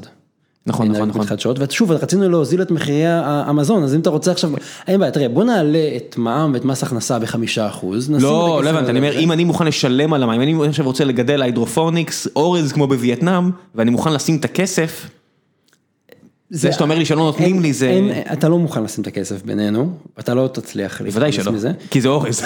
מזה גם יש אורז בווייטנאם. כן, נכון, וגם אתה, אתה גם אחד, כן, אם כולם ירצו אז באמת נפנה למתקן התפלה בחדרה או בסורק או באשדוד, ונבקש מהם, תייצרו לנו עוד שני אה, מיליון קוב בשנה, בסדר, זה כלום, כן, זה מפעלים שמייצרים יותר מ-100 קוב, אה, מיליון קוב בשנה. אבל זה, אירוע מאוד מאוד גדול, אתה רוצה ללכת לדבר הזה, זה, זה אירוע לאומי כבר. אושרי ארביב שואל, שאלה נוספת, בעוד שאנחנו מטילים מכסה מגן על יבוא פירות וירקות, מה היקף הייצוא? של פירות וירקות, אה, סדר גודל, כאילו בכסף, משהו כמו אה, ארבעה מיליארד שקל בשנה. זה ממש מגניב, זה לא מעט. זה לא מעט, אנחנו מייצאים אה, את הרוב לאירופה, משהו כמו כן, 60 מרחק גיאוגרפי. אחוז, כן. לא, אבל זה גם שוק ש, שיודע לשלם טוב, ארה"ב הוא קצת רחוק, מעניין אם עכשיו אה, החבר'ה במפרץ אה, יתחילו לבקש אה, פירות ישראלים. מאוד, מאוד מעניין, תראה, המדינות מפרציות, אה, חלקן הן מייצאות אה, אה, תמרים קצת, והן קונות אבל הרבה מאוד תמרים גם. אנחנו בתחרות זה הזיה הזאת, שהן מייצאות תמרים והן קונות תמרים. כי לפעמים אתה טוב במשהו ואתה... זה תמר, אבל זה אותו תמר. זה לא בהכרח אותו תמר. אתה- טוב במג'ול ולא טוב ב... למשל, כן, אנחנו מייצאים רק את המ- את המג'הול למיטב ידיעתי, או אנחנו כוכבים במג'הול, בטח לא בדברים אחרים. תשמע, זה אחד הדברים היפים ואני מאוד מתגעגע לנסוע על כביש 90 ואתה רואה מצד ימין את האזור הזה של אה, עבר הירדן ואתה רואה את כל העצי תמ- עצי תמר, זה פשוט, זה כן. מראה יפה. זה מדהים. לא יעזור כלום, זה מראה יפה, זה שבחוץ יש מיליארד מעלות או 50 או לא יודע כמה, ואני לא רוצה לצאת מהאוטו, וזה פאקינג שטח כבוש, אבל אתה יודע, כל הדברים האלה שהם פוליטיים, אבל אני אוהב, לא יעזור, אני אוהב לטייל ואני אוהב ללכת ואני אוהב לטייל, זה גם נוף יפה. נכון. אגב, אזור הערבה, מדהים, כאילו, גם נס מבחינה אקלימית, אני לא יודע איך שורדים שם, אבל יוצאים משם דברים מדהימים. פלפלים, ו- כן. כן, כן, טוב. אה, בוא נעשה עוד כמה שאלות. אה, מה קורה כשהרגולציה גורמת לפיטורי עובדים ונתקלת בהסתדרות, שואל אביחי אלמאיו. אני כמעט לא רואה את זה קורה, אני חייב לומר, כי במגזר הממשלתי, אה, מבחינה טקטית זה מאוד מאוד עוזר לרפורמות, יש סוג של קביעות דה פקטו. אין באמת קביעות, אבל מאוד מאוד קשה לפטר אנשים, ואתה בעצם לא צריך לפטר עובדים. אז גם אם אני לוקח רגולציה, חותך אותה בחצי, אני לא צריך לפטר חצי מהעובדים. אז הבעיה הזאת כמעט לא קיימת. אני מחפש פה עוד שאלות, וסופר מבאס לי שאין שאלות של נשים, כי אני, יש לי את הסטטיסטיקות על מאזינות, בגלל ספוטיפיי, בגלל פייסבוק וכל מיני כאלה, זה לפחות 30 אחוז נשים, ונשים לא שואלות שאלות, בגלל שבפורום יש הרבה גישה לפעמים אה, מיזוגנית כלפי נשים ששואלות, הם נופלים עליהם, ואני אני, לבד ואין לי, אין לי זמן להתעסק עם זה יותר מדי, וזה מבאס אותי. גם אצלי יש איזה סביב 25, 30, 25 אחוז, 30 אחוז, אנשים לא רואה אותם. כן, יש את הבעיה הזו שיש מעט, זאת אומרת 30 אחוז זה, זה, זה פחות מ-50, אבל זה עדיין הרבה, זה מספרים יפים, ואין אה, שואלות נשים, אז נשים, אם אתן שואלות, אני באמת מצטער אם, האווירה בפורום אחר של גיקונומי לא מושלמת, אבל, אה, או רחוקה מכך, אני צריך להשתפר, אבל בואו, שאלו שאלות, תהיו, תהיו מעורבות, אני ממש אשמח, אני מחפש אה, לשאול שאלות. אה, יש פה כל מיני חבר'ה שמחמיאים לך עוד, עידו שמיר, אה, גיא מעולה, פודקאסט אה, עשוי היטב, תודה רבה. אה, שאלה, האם אתה יודע אם בכלל התוכניות של ביידן בנושא רגולציה, אם ייבחר? אה, כן, אני אגיד ככה בקצרה. באמת? אה, כן, כן, אני-. משתדל- לעקוב, אני שוב, אה, מה, לא- מה, הוא מפרסם אבל מראש מה... יש להם אה, מצע, גם המפלגה הדמוקרטית אה, פרסמה את הפלטפורמה שלהם אה, סביב הקקוס, אה, וכן, ככה, קודם כל אפשר להגיד באופן גורף שני דברים, אחד, הדמוקרטים הם יותר פרו רגולציה מהרפובליקנים, וב' אה, הוא, הוא כבר הצהיר שהוא רוצה לבטל הרבה דברים שטראמפ אה, קבע, או אה, להחזיר דברים שהיו בעידן אובמה וטראמפ אה, ביטל. מה למשל? אה, נגיד רגולציה סביבתית, טראמפ נכנס טוב, זה הקלאסי, כן. זה קלאסי, כן. אה, רוצים הרבה רגולציה אה, על בנקים אה, כדי לחייב אותם לתת הלוואות ואשראי יותר שוויוני, לחייב אותם לתת גם לאנשים שדירוג האשראי שלהם נמוך, עשיתי על זה אפילו פרק, למה זה לא עובד הרגולציה הקיימת, אוי, לא שמעתי את זה. כן, אז אה, בספק אם לעשות עוד מאותו דבר יעזור. באופן כללי, כל מה שקשור במערכת הבנקאות האמריקאית, להפיל פצצת אטום ולבנות חדשה, זה נשמע לי מערכת מדהים. האמריקאית, מערכת הרפואה האמריקאית, קטסטרופה. אני נגיד רוצה, הם עושה- עכשיו פיקוח מחירים על תרופות, רציתי לעשות על זה איזשהו פרק, לך תסביר פיקוח מחירים במערכת האמריקאית, אתה לא יוצא מזה. לא, לא, זה, זה. זה מזעזע, כן. רק צריך להיכנס טיפה למערכת הבנקאות האמריקאית או התרופות וזה... זה זה שכבות על גבי שכבות של ריקבון. ממש. גם אם זה, גם אם המוצר מדהים, גם אם הבנקים האמריקאים, ווסט פארגו הכי גדול בעולם, לא יודע מה, גם אם מערכת התרופות האמריקאית ה-FDA שומרת, וגם אם בסוף יוצאים תרופות משם, זה לא אומר שהפוטנציאל הוא לא הרבה הרבה הרבה הרבה הרבה יותר גבוה עבור המדינה הזו. ממש, ממש. אה, אז ביידן, למשל, עוד דבר שהוא רוצה, הוא רוצה להחמיר את הרגולציה על, על נשק, למשל לכלי, לכלי נשק אוטומטיים, והוא רוצה אה, לקנות בחובה. כלי נשק אה, כבדים שנמצאים אצל אזרחים, הוא לא, לא יכול להפקיע. למכור בחובה, אתה מתכוון. הוא לחייב אנשים למכור, כן, כן, היא- כן, אה, דברים בסגנון הזה, הוא גם רוצה לאמץ באופן פדרלי את הרגולציה אה, של קליפורניה, את AB5, שקבעה שהעובדים, כל מי שבכלכלה השיתופית הם לא עצמאיים, אלא יש ביחסי עובד מעביד. אובר, דברים כן, כאלה. אובר, אה, כן. אמ, בעיניי אה, זה פטיש חמש קילו כדי לפתור בעיה הרבה יותר קטנה. זה מזעזע בעיניי. אמ, אני, זה, זה התערבות כל כך בוטה בשוק הפרטי שאני, I don't get it, אני לא אוהב את זה. נגיד CCPA ו-GDPR, אני סובל מזה ברמה העסקית, אבל אני מודה שכל פעם שאני מוחק למישהו כי הוא ביקש למחוק את כל הדאטה שלו, אז בנינו את המערכת שעושה את זה, אני שולח לו עם חיוך, כי אני אומר, מגניב, אתה לקח, you took action, אתה רוצה למחוק? אחלה, ותמיד זה מסתיים בתודה רבה שעשית ותודה רבה שפנית ואני מקווה שנחזור לראות אותך עוד פעם בעתיד, סבבה, אני, אני אוהב את זה, זאת אומרת זה לא טוב לי, אבל אני מבין, ואני, אבל ההתערבות הזאת של ה... היא פשוט רעה, ואני אגיד לך יותר מזה משהו, אני חושב גם זה מראה כמה אנחנו נרו מיינדד, כי אתה אומר, היה לי דיני עבודה שהתפתחו פה במשך, לא יודע, 5,000 שנה, באופן הדרגתי. עכשיו יש משהו חדש, את הגיג איקונומי. סליחה. עכשיו יש לנו משהו חדש, את הגיג איקונומי. ואתה אומר, או שזה יהיה עצמאים, או דיני עבודה מסורתיים. עכשיו, למה לא לייצר משהו חדש? למה לא לתפור לזה מענה? אתה זה הכל או כלום. תנועת מטוטלת מאוד מאוד קיצונית. אתה רוצה להגן עליהם, נוצר משהו חדש, ואתה עכשיו מנסה לדחוף אה, כן. עיגול לסקוויר פק. אתה דוחף כל הזמן, אתה, אתה, אנחנו- אתה עם אותן פרדיגמות. עכשיו בינינו זה שביידן אדם מבוגר כנראה לא עוזר לזה, אבל גם המושל בקליפורניה וזה. אפשר היה לחשוב על עשרה פתרונות הרבה יותר מדויקים ולעבוד עם מזמל ולא עם פטיש. כן, אבל בינינו גם אני אגיד שביידן הוא לא באמת זה שעושה את זה. ברור. אתה יודע, אני, אני, אני, אני- מותר להגיד, אנחנו עכשיו עובדים איתו. על איזה משהו פה בסטרים אלמנטס, זה לא שדיברתי איתו. לא, ברור שלא. זה, כן, אתה לא, מבין? אה, זה שקושרים בממשל נורמלי, אין מלך. יש בדיוק, אני, אני מזמין לכולם לקרוא את אה, The Fifth Risk של מייקל לואיס, הוא מספר על ההבדל בין איך שטראמפ נכנס לשלטון, לבין איך שכל נשיא אחר נכנס לשלטון. אתה נכנס כבר שיש לך 4,000 אנשים שמחליפים את כל הפקידים הקיימים, כן. והם באים עם תוכנית סדורה, וכמו שאתה אומר, אני כבר יודע מראש על הרגולציה, ויש אנשים בכל משבצת שהם יודעים מה הם אמורים לעשות. אצל טראמפ הוא פשוט הגיע, והחדר היה ריק. כן. הם התחילו לעבוד ביום שהם נבחרו. נכון. זה תוהו ובוהו לא, מוחלט. לא הייתה מערכת גם. אז תראה, כן. אתה ממש רואה את זה, נגיד הייתה איזו הצעה של אליזבת וורן, אה, להקים רגולטור על מיזוגים בין חברות אה, טכנולוגיה, ולפרק מיזוגים שאושרו בעבר, הוא לקח את זה. עכשיו, זה, הקרדיט לא משנה, יש שם מערכת שלמה, וזה גם לא הוא באופן פרסונלי, אבל הוא אימץ את הדברים האלה, אז יש מערכת שעובדת. כן, המערכת תהיה על שמו וזה בסדר, יש ג'פרסון ממוריאל, ויש, אה, לא יודע מה, המילטון על על השטר של העשרה דולר, או לא יודע מה, בסדר, בסוף הבן אדם למעלה, וגם זה היו גדולי אומה, באמת, צריך לה- להבין איזה אנשים מבריקים הקימו את ארצות הברית, בסדר, בסוף, הממשל זה הרבה אנשים כמוך, זה עבודת צוות. אה, בגלל זה שאנשים אומרים ביידן זה ממשל ביידן, נכון. זה הממשל של בגלל זה הם ביידן. אומרים ביידן administration, טראמפ כן, administration. כן, ופה בארץ, שהתרגלנו להלך רוח של מלך, נכון. משלל סיבות, מצבא ועד הפוליטיקה, איך שלנו, איך שהיא נראית, אומרים, זה ביבי, זה הרמטכ"ל, אגב, זה גם זה. אצלנו זה לא ככה. זאת אומרת, ברור שזה לא ככה. אומר, כשאומרים נתניהו, מתכוונים ל-500 איש במינימום. בוודאי. במינימום. זה בוודאי. מטורף, וזה ככה כל, כל דבר, כל, כן. כל שר, כל זה. אוקיי, בוא נעשה איזה שתי שאלות ואז נלך לדיי ג'וב. אה, יאיר אשל, משהו, אני מצטער, לא מצליח לבטא את השם, אה, כחלנסקי. עד, עד כמה נעשה שימוש ברגולציה לצמצום תחרות? הדוגמה שאני נתקלתי בה הכי הרבה אה, למקרה כזה היא קביעה שהיינז אינה מייצרת קטשופ בגלל כמות נמוכה של מוצקי עגבניות. כן, יש את הסיפורים המפורסמים האלה של כל מיני תקנים של יבוא. אה, זה נעשה. ההגדרה של המילה קטשופ, כן. כן, יש כזה, לא, לא, קשה, אתה יודע, זה עניין מקצועי, קשה, קשה לתת דוגמה, אבל בדרך כלל הדוגמאות הן גם מקצועיות ומסובכות, מה שנתתי דוגמה עכשיו על תוקף חיי המדף של בשר, זה גם בעצם מנה יבוא. אה, יש המון דוגמאות מזה, אגב, הדוגמאות הבאמת צבעוניות היו לנו בישראל בעבר. היה פעם רגולטור של משרד התחבורה, שכונתה חוק ההצמדות, אמ, לא באמת חוק, שבעצם אמרה דבר כזה, זה קצת האמת כמו שהיו טיסות עד לא מזמן. אם אתה נהג מונית ואתה מתל אביב, אתה יכול לקחת נסיעות בתשלום רק מתל אביב ולתל אביב. אם אני נהג מונית מחדרה, אני יכול לעשות רק מחדרה ואל חדרה. כמובן זה אומר שאני לא יכול לקחת נסיעה מכפר סבא להרצליה. אז זה נגיד צמצם את התחרות, כל אחד מפסיד קצת, אבל אתה בעיר שלך אתה מלך. כן. מייצר את המעמד שלך. אז היו לנו דברים מאוד מאוד אה, אגרסיביים שפגעו בתחרות בעבר, אנחנו לאט לאט אה, מקלפים את השכבות האלה. היום יש, יש משמעותית פחות. אבל הקטע זה שזה מאוד מקצועי בדרך כלל, קשה לדעת שזה חוסם תחרות. כן, חוץ מאנשים שתשאל אותם, תגיד, אתה יכול להתחרות? לא, אסור לי.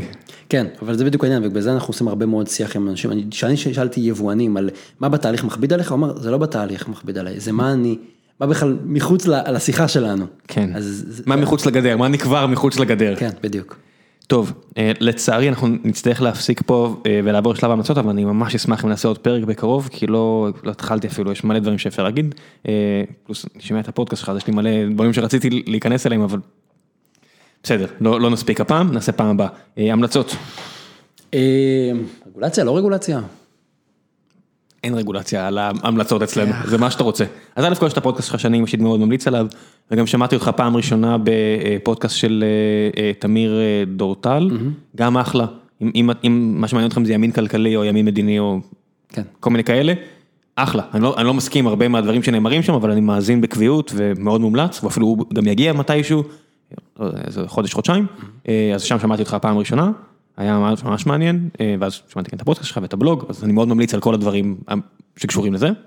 אה, תודה, אז נתחיל באנשים שאני לא בהכרח מסכים איתם, ספר של מייקל סנדל, צדק, ספר ש... אתה יכול לשלוח לי אחרי זה? כן, בטח. תודה. הוא מדבר על, על, על מה זה צדק, איך צריך לקבוע כללים, אז הוא מציג כל מיני תורות, אני לא מסכים איתו על, על כל הדברים, אבל הוא, הוא, הוא ממפה את הדברים מאוד מאוד יפה, מאוד, בסיס, בסיס טוב לכל אחד. אה, ממליץ לשמוע ביוטיוב את אה, סטיבן פינקר, שהוא מדבר על אה, התקדמות, התכ... התקדמות האנושית, ושדברים, יש דברים שנעשים יותר טוב ולא להיות אה, פסימיים. והאמת פודקאסט התחלתי לשמוע לאחרונה, פודקאסט חדש שנקרא The Right to Drink, שהוא פודקאסט על חקיקה ורגולציה על אלכוהול בארצות הברית. אז ככה ממש הוא מהשבועיים האחרונים משהו כזה, אני ממליץ לכם גם לשמוע. פנטסטי, זה נושא, האומה השתיינית הזו, זה בכלל, אה, זה אחד הדברים, אנשים לא מבינים עד כמה ארצות הברית אה, יש בעיית האלכוהול. מדהים. כן. לא משנה, זה, זה נושא גדול. ותמיד כשאני, כשאני, מישהו מעלה את זה, אני אומר, לכו לראות את קן ברנס על ה prohibition. זה שלושה פרקים, כל אחד שעה וחצי. masterpiece. masterpiece, masterpiece, זה לא, זה דוקו, אני לא ידעתי. אתה שומע על ה prohibition, אתה אומר, טוב, סבבה, עשו סתם שטות. לא, לא סתם שטות, כמו כל דבר, גם לזה היה סיבה. כן, או, לפני, לפני ארבע שנים אה, קראתי איזה משהו שאדם ממוצע, ב- לפני איזה 200 שנה הברית, היה שותה 70 בקבוקי וויסקי בשנה. שם בקבוק בארבעה ימים, משהו כזה. לא, אתה- אנשים אמרו לי, כן. לא יכול להיות, לא יכול להיות, ואתה כן. אתה רואה את זה ואתה אומר, אוקיי, זה היה בעיה, אנשים שם חטפו מכות רצח, וזה גם הסיבה שהובילה ל- גם לחוק הזה, וגם לזכויות הצבעה לנשים, כי כן. נמאס להם לחטוף מכות מאנשים שיכורים. אלימים שיכורים. כן, נורא. אין מה לעשות, זה, זה סם באמת רע, שאתה, שאתה, שאתה גומר, שאתה משתמש בו יותר מדי, כן, זה הקטליזטור גם כלכלי וגם חברתי מטורף בארצות הברית. ומי שלא מבין עד כמה הסם הזה השפיע על האנושות, גינגיס חאן, הבן שלו והנכד שלו, שלושה מהגנרלים הגדולים בהיסטוריה, ששינו את האנושות כנראה יותר מכל אדם אחד כנראה בהיסטוריה, כולל כל מי שאתם יכולים לחשוב עליו, כנראה, כולם מתו מאלכוהול. בזמן מסעות צבאיים כאלה ואחרים, כולל פה בארץ ישראל אם אני לא טועה. אה, למה אירופה לא מונגולית? אלכוהול. למה הם לא כבשו את מצרים והפסידו פה לממלוכים? אלכוהול. אה, למה זה נגמר ברוסיה ובהונגריה ולא כל זה? אלכוהול. זה, בסדר. יש, יש את הדברים האלה. טוב, בן אדם, תודה רבה רבה שבאת, היה לי ממש ממש תענוג. היה מעולה, תודה.